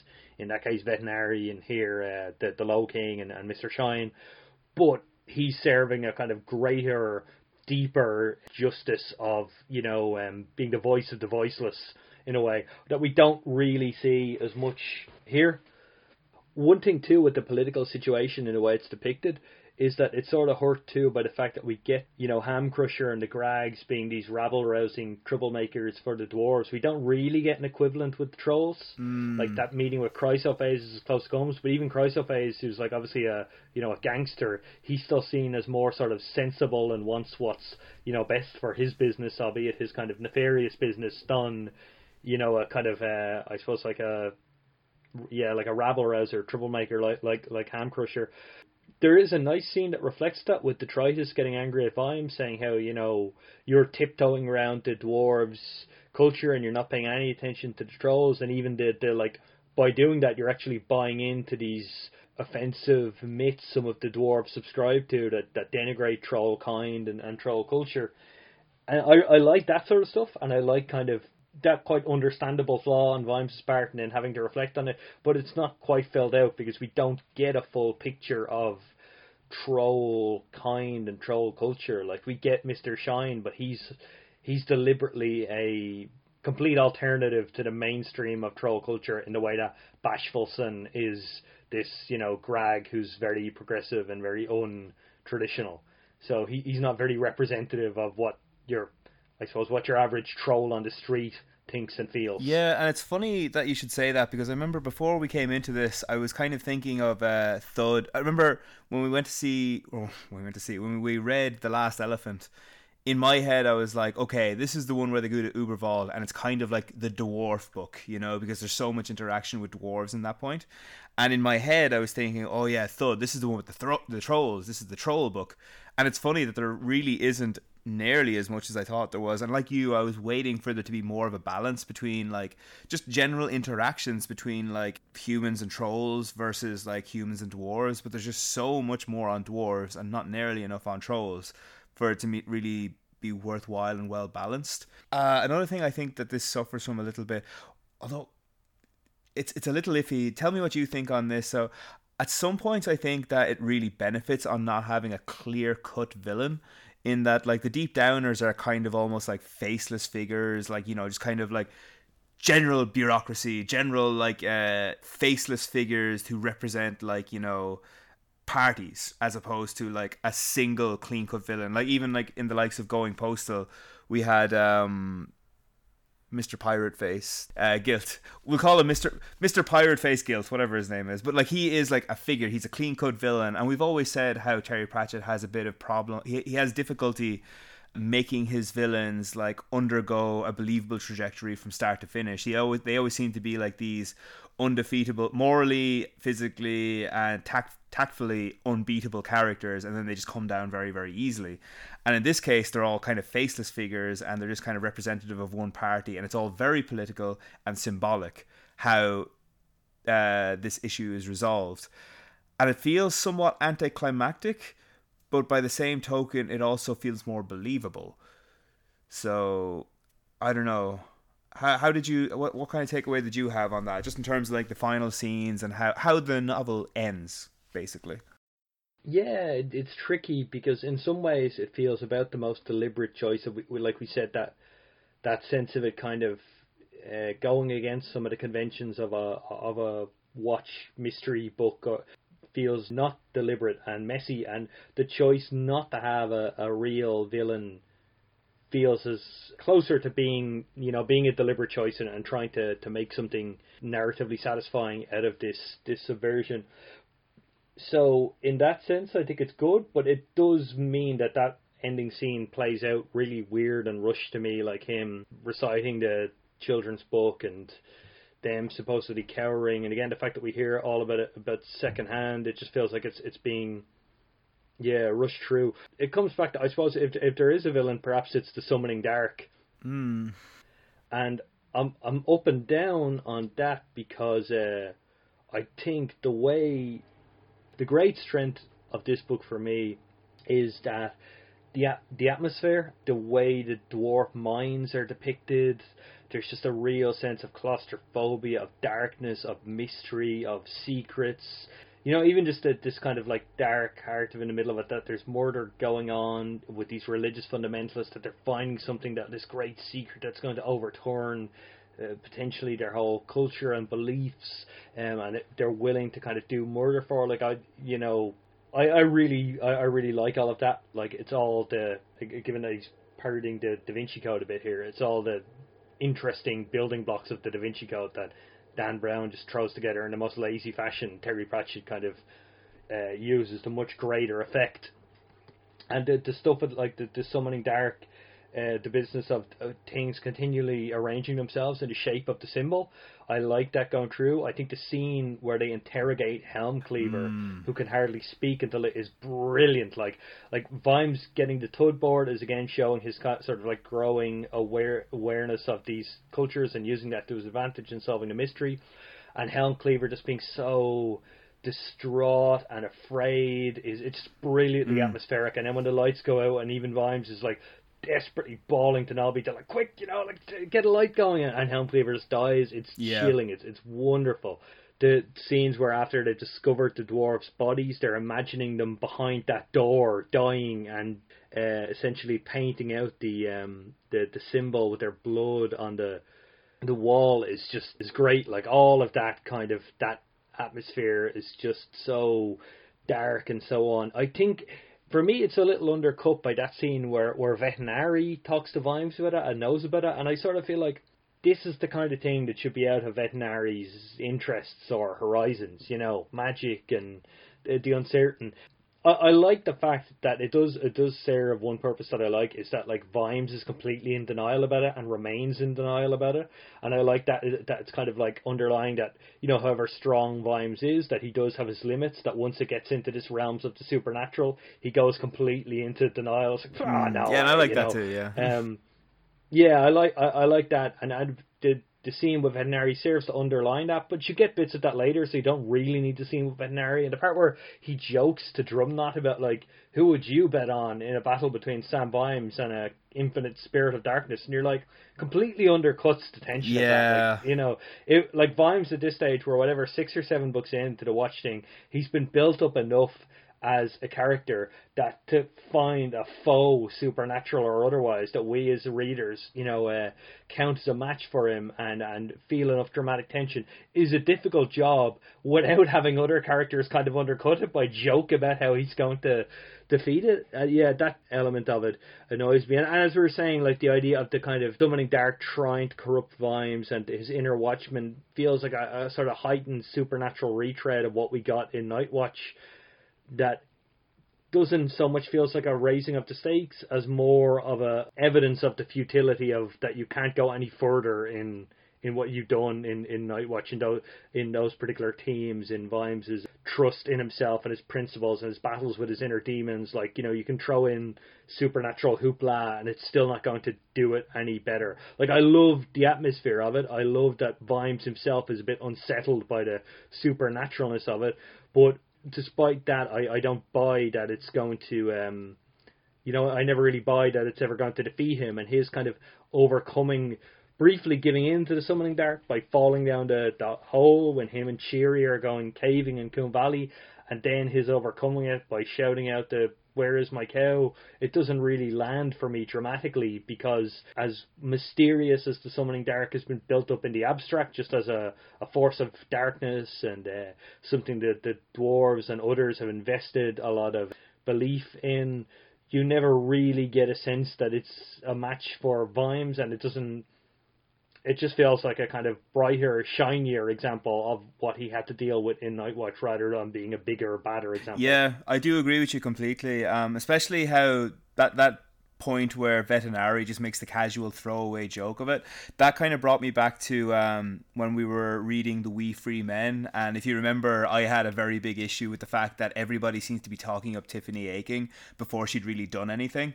And that kind of really rang false to me. And there's a similar kind of sense here that even though we have evidence in this case, it just feels like you're completely stripping it of any kind of excitement or tension whatsoever. Um, I would have liked a bit more like um, build up for the summoning dark. Like there's a lot of hints towards it, and like that scene when uh, he's interviewing uh, Helmcleaver is amazing. I really really enjoyed that, and I would have maybe liked a little more of that. I think that it would have really benefited a lot more. Maybe we would it would have made the clash between Vimes and it a little bit more exciting, a little bit more dramatic.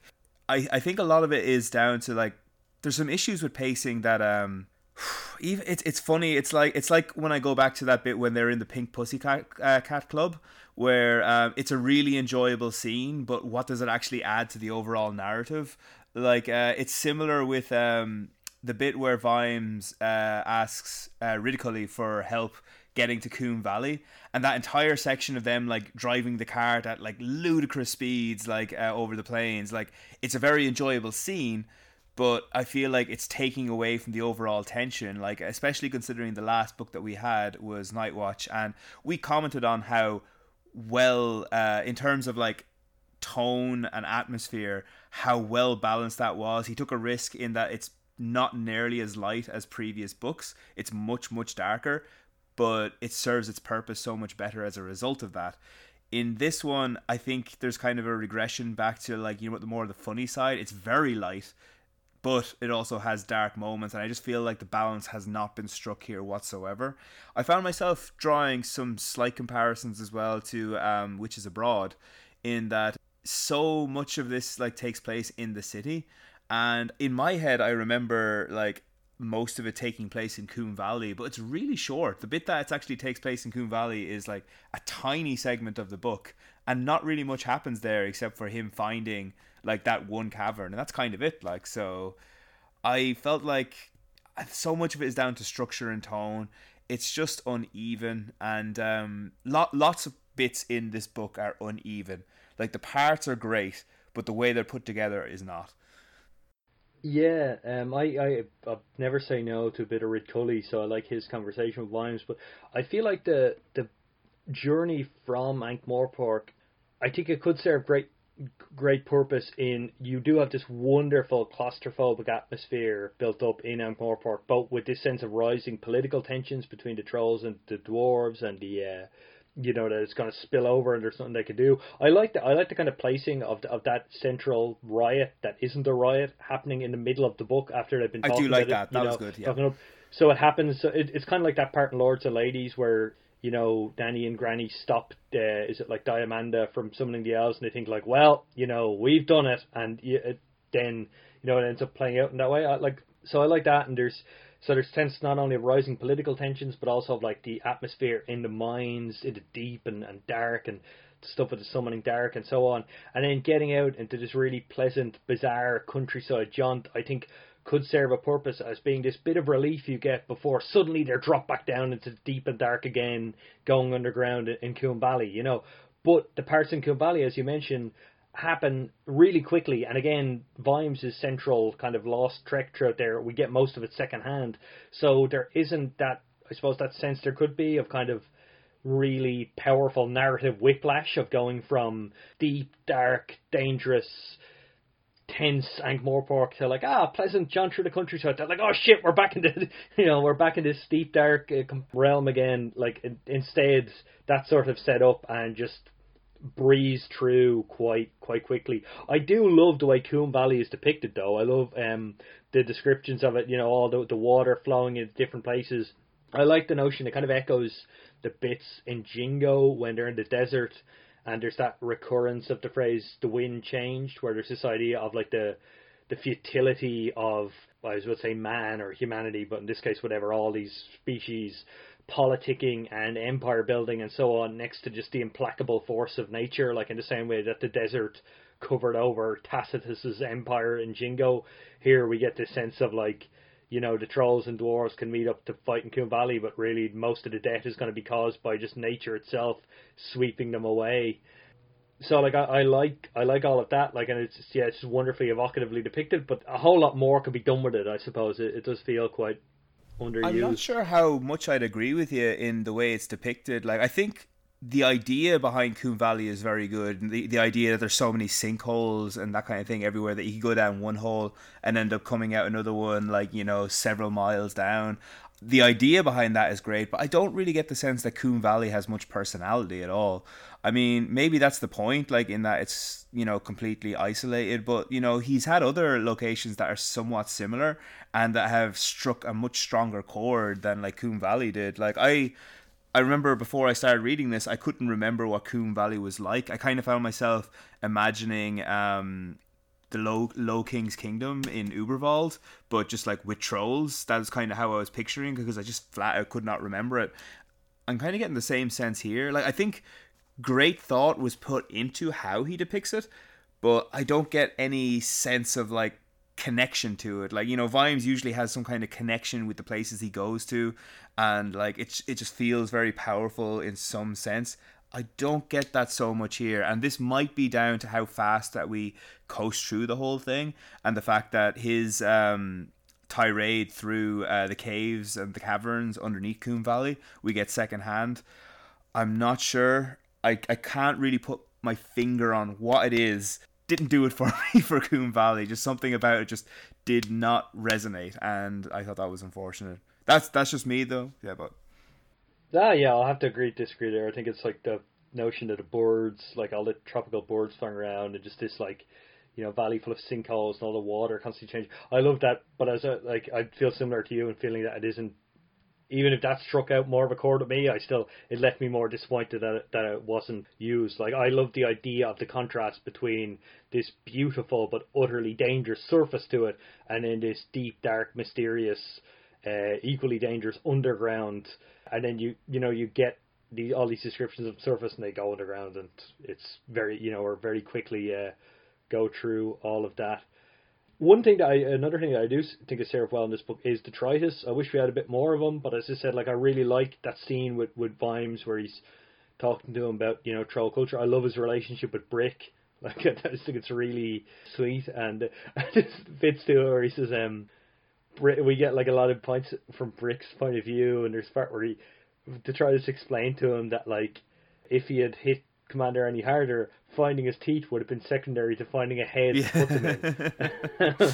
yeah, I think Detritus has really, really come into his own here, and I think it's a real credit how how well he is fleshed out as a character, considering there's very much a danger of trolls in general just being kind of background figures that don't really have personalities and i think like detritus is a real credit to like to troll kind in this book. He's just like very well fleshed out really, really likable and great relationship with Vimes. Sorry, please continue. Yeah, no, it's, it's a pity we we don't we get very little of Cheery and Carrot, uh, which is a pity. I mean, obviously the watch books have such a strong and large supporting cast; it's hard to balance them all. But particularly given that they both have these distinctive relationships with dwarf kind, like Carrot being a, you know, I think they talk about how the deep downers are kind of uncomfortable with him, where they would subscribe to this view that being a dwarf isn't about your height, but they also they don't quite trust him. He isn't dwarf enough for them. And Cheery obviously subverts all these generations of gender conventions around dwarves, and we, we don't get a, a whole lot of them, you know, in, interacting with the uh, with the dwarves and with the with the tensions in general, which is yeah, just a, a pity, really. You know, again, it's it's a lot of balls to be kept in the air when doing a watch book after we've had this many characters introduced. Another uh, thing with the characters is I think Willikins at this point, Vimes' butler, is beginning to tread the thin line from like being having surprisingly tough hidden features that we see in Jingo, you know, when he's in the army and he's kind of like a nasty drill sergeant, but he's this perfectly uh, respectable butler on, on you know in, in every other respect, to being this sort of one note super butler slash tug that we sort of see here and we certainly see from what I can remember in uh, Snuff. And I think the problem is is that like Vimes and Willikins are kind of the same in having moved from the shades and like abject poverty and growing up rough to a place in the like how the other half lives in like the posh part of Ankh-Morpork, Uppercrust life. Obviously, Vimes is moved higher in being the um, Duke, whereas Willikins is a butler. But unlike Vimes, we don't see how Willikins got there, so there's no connective tissue. So you're left with this sort of, you know, funny enough contrast between the sort of respectable, very proper butler and this tug who would put like sharpened pennies in his black cap to headbutt people. But you know that's only so funny. Like you keep there's only so much you can use that joke, but we don't get any sense of like how is he both of these things? Like how did he go from being this like stone cold killer in childhood gangs in the shades to being this you know restrained butler? Yeah, I think like you, you put it you put it best when you said at the start that it does walk a very fine line. I do think they're he's still just about managing it. What I think saves it is the the opening scene that we have with Willikins, in which uh, Vimes is shaving himself and Willikins is reading him the paper, and they have these like nice little exchanges along the lines of, you know, um, maybe you should put the blade down while I read you this next bit, sir. They've got this little bit of banter. Um, it's yeah, as you said, it's not really explored well. I don't think you could dedicate too much time to it because we probably get to the stage of saying like why are you spending so much time on Willikins? How is this how is this relevant to the plot? But yeah, no, I do take your point completely. Um, it's kind of I, I, I almost would have liked to have, to have gone the other way in this book. That rather than to fall back onto that joke again, that maybe we could maybe see um, oh here here's a hobby that I took up while I was at butler school you know i happen to be like a really good painter something some other little quirk like that would have been a nice thing to explore in this book but uh, as as you said, I think it is a fine line, and I think he walks it okay. Uh, just because I would have preferred that doesn't mean that wouldn't have been a disaster if they gone down that route. So, um, not much you can say there. What do you think of the entire uh, Nobby Tawneee relationship? I don't know. I'm, I'm sort of up and down. Like on the one hand, there there is a lot of comedy to be mined for. I love like Colon's sort of hypocritical discomfort in the strip club where he's kind of appalled at the idea of like Nobby going out with a stripper, but it's clear that he's been to like a, a lot of these places in his time in the watch and before when he was in the army. And and I love their efforts at trying to differentiate what's art versus what's that was porn. great. I, I do um, like which, that. You know, goes back to like it's been many jokes made in that department. It's got to have urns in it. Like, those are really yeah. funny. And it's it's sort of nice that you know, like in the end, they kind of amicably break amicably break up. But I, I think that the business of for one, I, I don't like how thick she is. I just think that's that feels like a real cliche of like, oh, she's like the more gorgeous they are, the stupider they are, you know. And particularly in that like weird, uncomfortably like childlike stupid way, you know. Mm, yeah, I there pretty much that entire scene like i just i wasn't on board with i also sorry i remembered another bit that everything about this subplot. It's funny that even though it, like it's humorous, I still take a lot of issues with it. But I just remembered another thing um, that really annoyed me was there's the point where Sally, when she turns into bats and turns back into um, a human, she's like naked. And when she says this to Angua, it's like, oh yeah, for some reason female vampires can't like come back with their clothes on, but male vampires can. This is never really explained. And there's like a little footnote about like Terry like pointing this out. It's like, why is this always the case? And like it's like having your cake and eating it too. You know, it's like you're drawing attention to it, but it's still there. You're still having this character like you know show up naked, and I'm like, yes, you're mining it for laughs, but like, it's still it's still like a very troubling depiction. And like coupled with everything else in this book, like it's it's we're going down like a very dangerous road here. I think. Yeah, well, I, to be honest, with the Tawneee stuff, like I think more the the idea of her being like drop dead gorgeous and absolutely stupid and kind of like childishly so. Does have like yeah, you, you can mo- certainly mine it for negative implications of like gender stereotypes.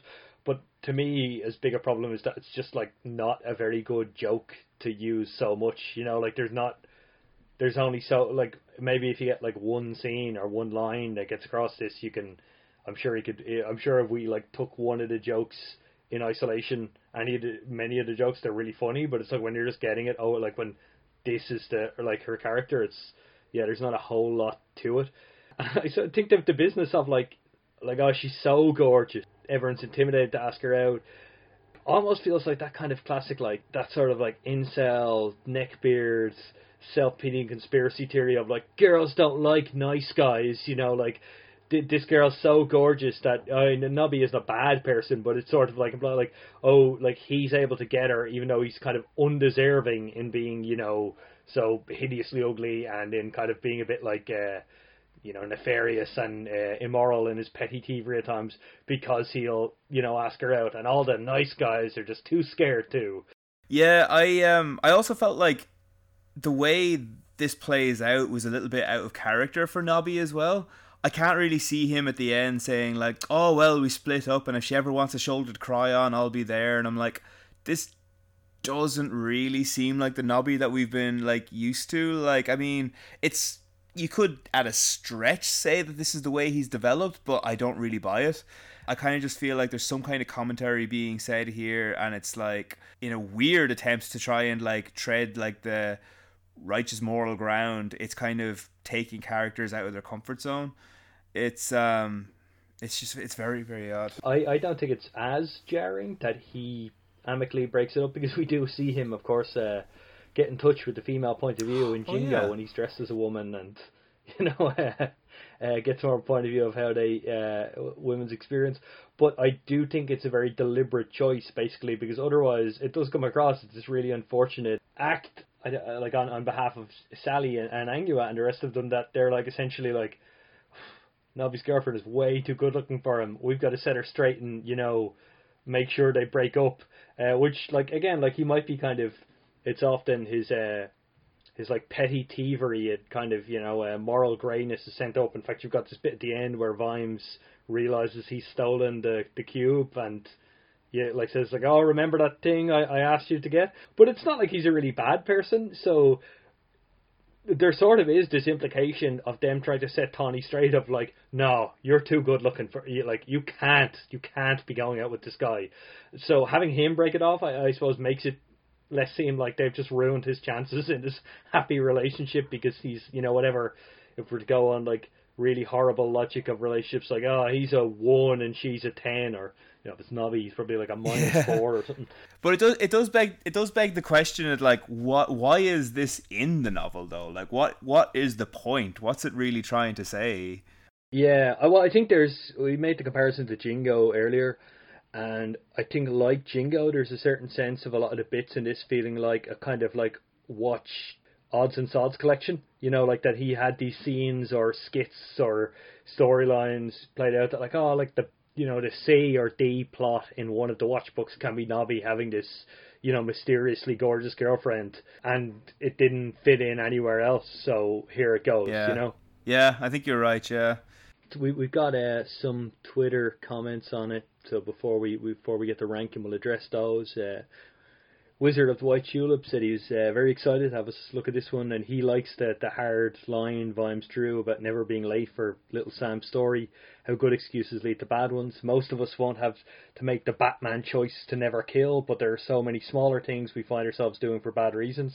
And he's right, like, and I, I think I, I like that idea in general, and it's very true of Vimes' character, of him being aware of how fragile his whole code and ethos is. Is that like if he begins breaking it for one reason, I, I just I don't like how it plays out with the stopping traffic and mm. um, a lot of people really love the "Where is my cow" rant at the end. Like I've seen that. Like as I said, this book kind of you know a mixed reception is my impression in the Discworld fan community overall.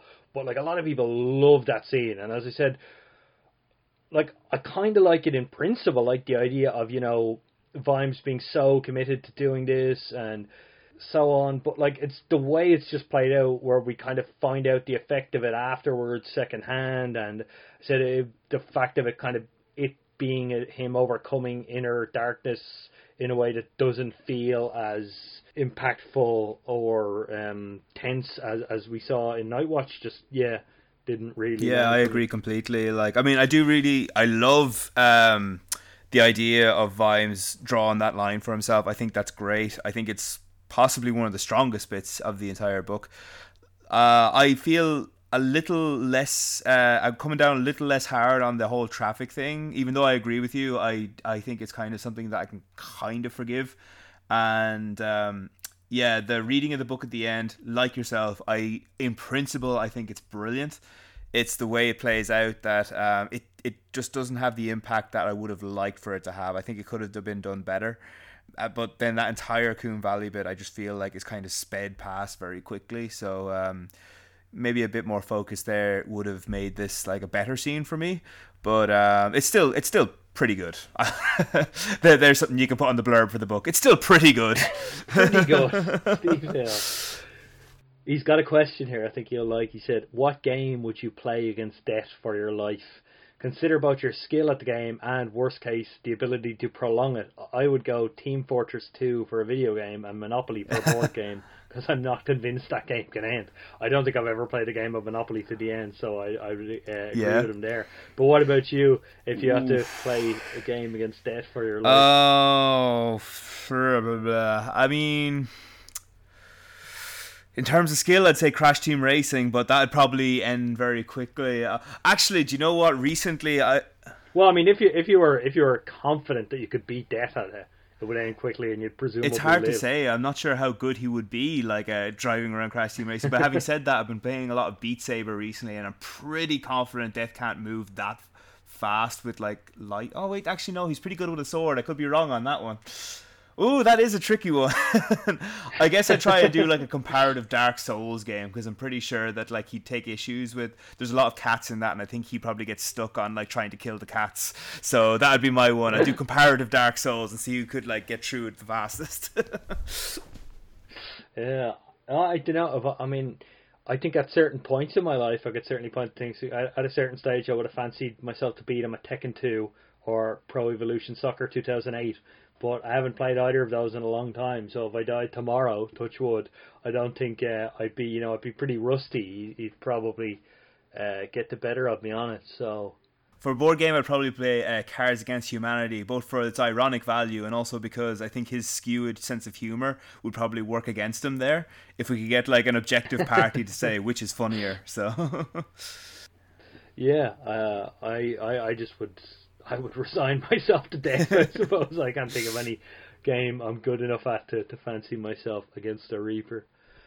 Um, just a, a couple more when, I um just to, to run through these because this was from when I was halfway through the book when I said that I'd start reading Toad. Uh, of where its reputation is mixed. What do you think of it? Um, Wizard of the White Tulip said Night Nightwatch's a hard act to follow. I was fine with the idea of coming back to the dwarves and trolls. It's always kind of been in the background, and it does cover new ground. However, like another person pointed out, could have used tightening up overall.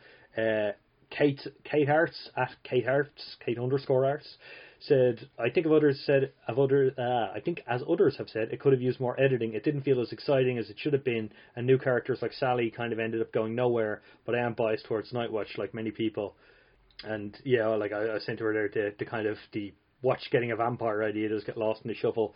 Eyebrows ink at Mini Musabu, uh, all one word.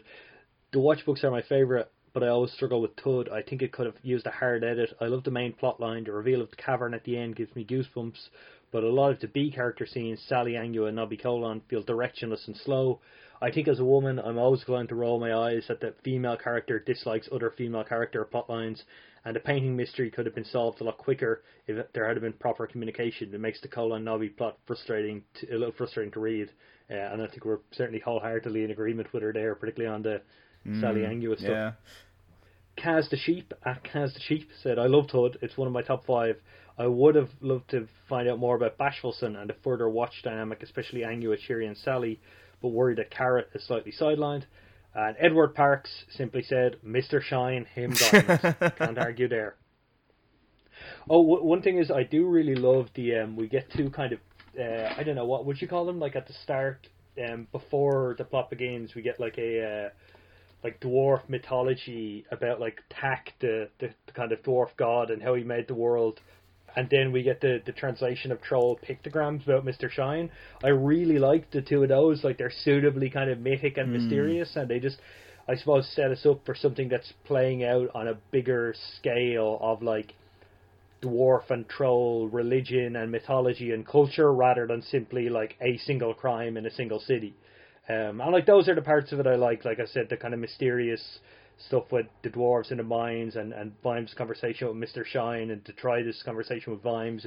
Like I like the stuff that deals with the kind of deep-seated cultural myths and ideas both of these guys have built up and how earth-shattering the the revelation uh, within the device is going to be. I, I like the mystery of the devices themselves, like the idea of no one knows who made them, and they found some of them, you know, in volcanic lava, and some of them that just have like birdsong or nature noises, and you know, it it really suggests this kind of like mysterious prehistory of the Discworld that we'll probably never find out about, but it's fun to speculate. Do you know about. what? Actually, just on that point, you know what? Uh, that reminded me of uh, the the vices and the boxes. Is you remember um, in the uh, gnome trilogy, the thing.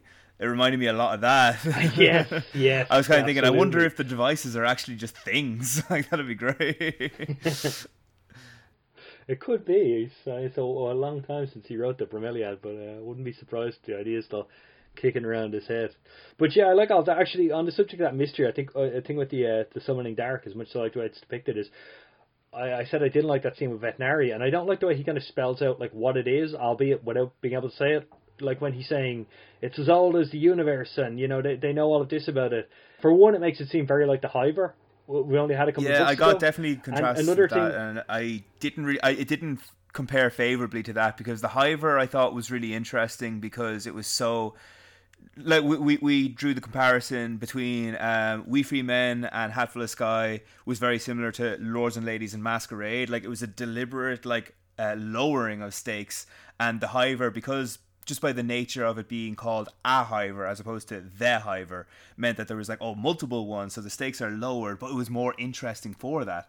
The summoning dark is kind of like underscored as this kind of like extremely dangerous decades old thing that's like you know one of a kind and then but you already know in your head this this isn't going to be much of a challenge and that kind of like detracts from the overall tone and pacing of the book as well Well, it feels like I mean you're you're a bigger horror fan than I am, so I, I don't know if, if this is something that uh, weighs on you a lot, but like uh, it, with say horror to me, and this this book certainly has some very eerie bits. I mean that's one of its great strengths for me.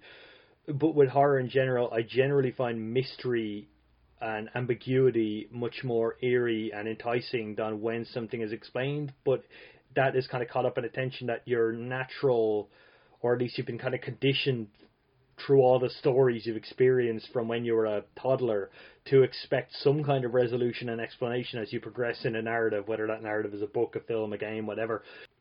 So the writers generally have to give you some more, you know, explanation of what this mysterious force is, but it can often deflate its, uh, I don't know, its sense of mystery and sense of just scariness for me. You know, you see it in like stuff like say like The Exorcist when it's this like mysterious demon possessing this little girl and her family are complete at sea and at odds to you know knowing what to do with it. That to me is much more interesting than oh it's this demon named Pazuzu who's you know ten thousand years old and so on. And I think there's something like that here. Like if if the summoning dark was just oh dwarves have been you know have this symbol has been part of their folklore for millennia. You know, like no one knows where it came from. I'd be like, oh, brilliant. But when you're like, no, it's this thing that existed before dwarves, and they've just managed to tap into it this way, and it's existed before the universe.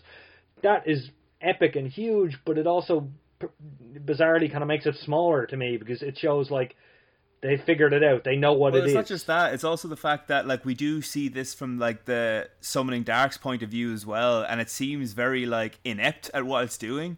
You know, for the longest time, it's trying to find a way in. It says, "I can't find a way in," and it's like it's kind of hard to believe that this thing that like you know the dwarves fear more than anything else in the world is this thing that's failing at its job for more than half the novel. I'm like, You know, I mean, the Hiver. That's why the Hiver succeeded because like he was also failing at his, or it was also failing at its job. But it's the fact that it wasn't this like epic creature like from the beginning of time. It was just a creature that could potentially do harm. That's why the stakes managed to maintain like the level of tension that they did. It was good for that. But um, for this one, it just didn't work. It's again, it's down to like how all over the place. Frankly, the um, the tone of the book is. So, um, but like like you said, there are great moments. I still think that bit moment in the cell when the lights go out, masterfully done. That is really really good. Yeah. So I suppose we should get to ranking it now. It's it's going to be I think a tricky one given how. Uh, I suppose we we compared it a lot to Jingo. We've got Jingo at 25, above Interesting Times and below Wee Free Men. Does this go above or below Jingo for you? Ooh, that's a tricky one. Um, I'd say probably below. Actually, like I mean, I had issues with both of these books, but I just remember having less issues with Jingo than I did with this one. Um, like it is kind of a throwaway story, but because like maybe it's just the positioning of the book, like because it wasn't coming after uh, the Night Night Watch maybe that has something to do with it. I, I don't know really. I, I presume lower, but what do you think? Yeah, I, I would tend to go higher just because I think that the strengths of this in stuff like the you know the atmosphere in the mines and in like they're, they're both they're both I suppose somewhat birds of a feather in, in dealing with uh, both in feeling like kind of watches odds watch odds and sods collections, but in dealing with wider political ramifications that are both beyond Vimes' remit and his, I suppose, his capacities. You know, because he's a bit more knowing and savvy in this one, perhaps because of the experience of Jingo, it makes it a bit more satisfying for me to read. Like he, you know, he, him kind of coming to terms in the end with the fact that I've been used, but I've been used ultimately for the good, and trying to like intimidate the Low King. But to be honest, I'm not I don't feel too strongly about it. Like it could go above or below for me. Yeah, I'm I'm kind of the same. I do want to argue a little bit for going below because at least um, Jingo had that really good relationship with um, his counterparts. What was it? Something Ahmed. Uh, 70, 71 yeah, 70, is 71 or 72? Oh, 71, isn't it? Yeah, it's 71 because it's after 72 hours they have to give them 72 hours hospitality. That's that's it? it? Yeah, yeah. Um, like I really like the relationship um between him there. I, I even like uh the bits with Nobby and Col- both books have like you know side stories with Colon and Nobby, and I enjoyed it in Jingo a lot more than I did in this one because it has the interactions with um, uh, Vetinari and uh, Leonard de Quirm. Yeah, the, the Colon and Nobby stuff in Jingo is like Yeah, it's it's really the, good. The bit the bit where Colon is meeting with all the Klatchians.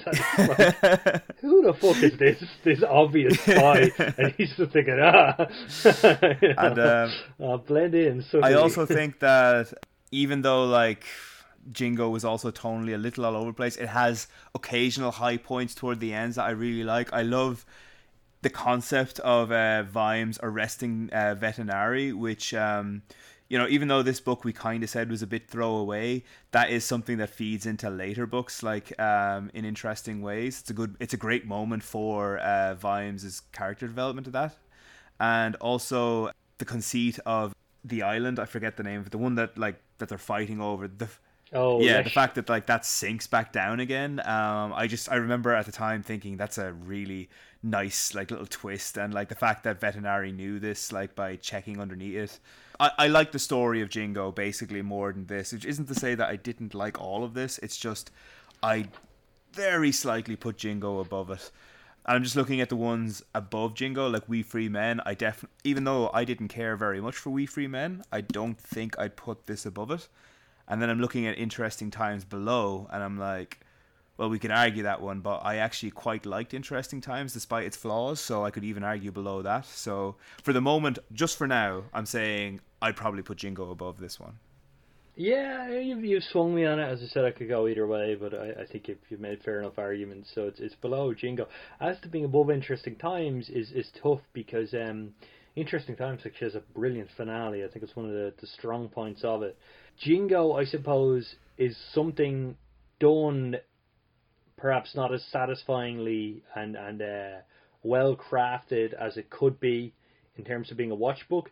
but like interesting times has a lot of really interesting ideas and concepts, but the central idea behind it feels flawed in itself. Like um, Cohen and the rest of them kind of taking over, being being the the ultimate end of things, and like Rincewind's space in between with the revolutionaries where he does serve to highlight their naivete and so on but there's also a feeling of like well they don't really have any other options to liberate themselves from the horrible situation they're in.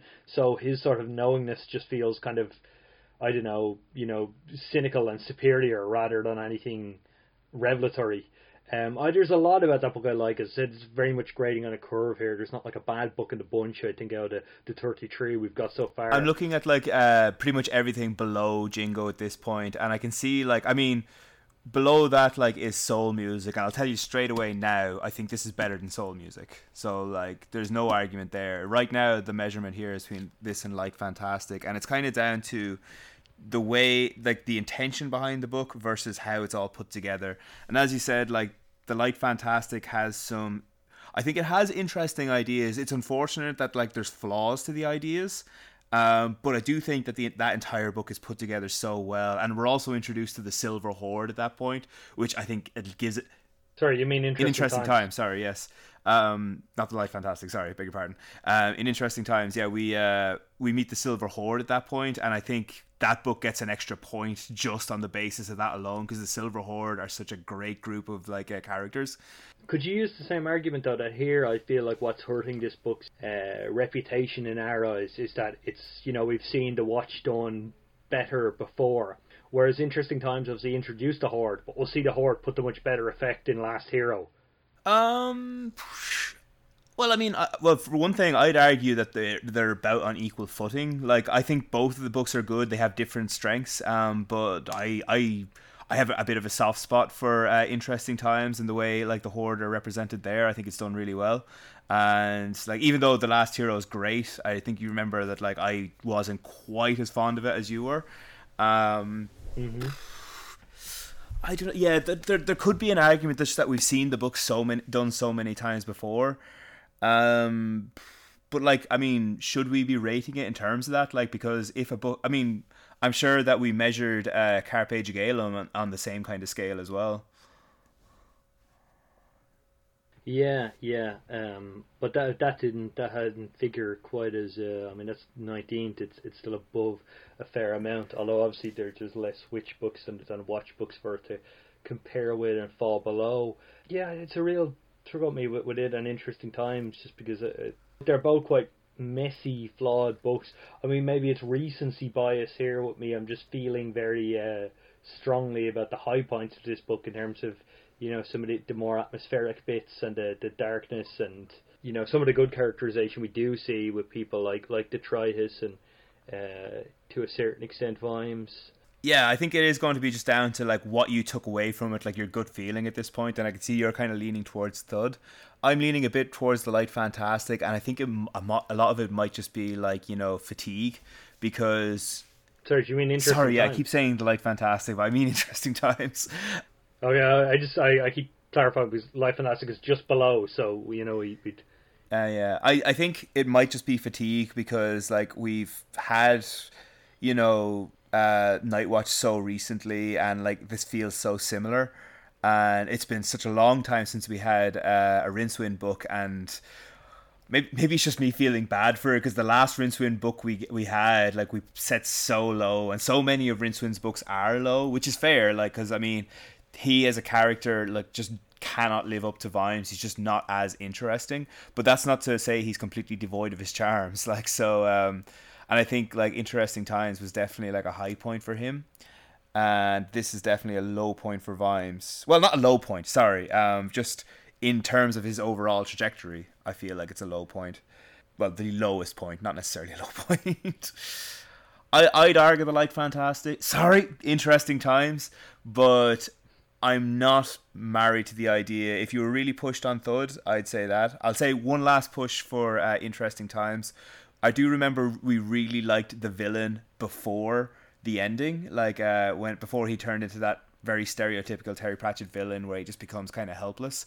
The uh, ending war scene is very epic, and like we st- still haven't really come up against anything quite as epic as that since. I don't think.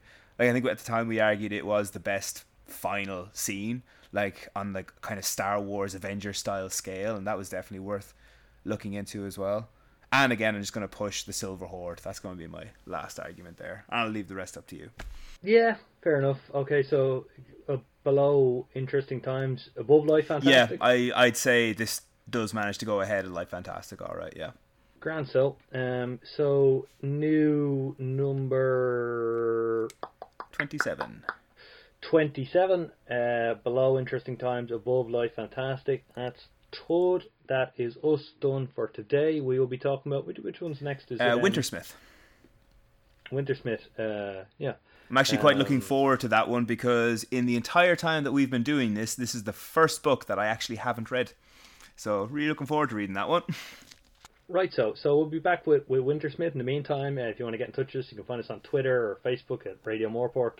You can email us, radiomorpork at gmail.com. You can leave us a rating or review on whatever, wherever you get your podcasts, iTunes, um, Stitcher, Podbean, uh, Podcast Addict, wherever. It always helps, helps gets the word out, helps uh, enlarge the conversation. So thank you very much once again, and stay safe and stay sane in these strange, strange times. Sayonara, folks.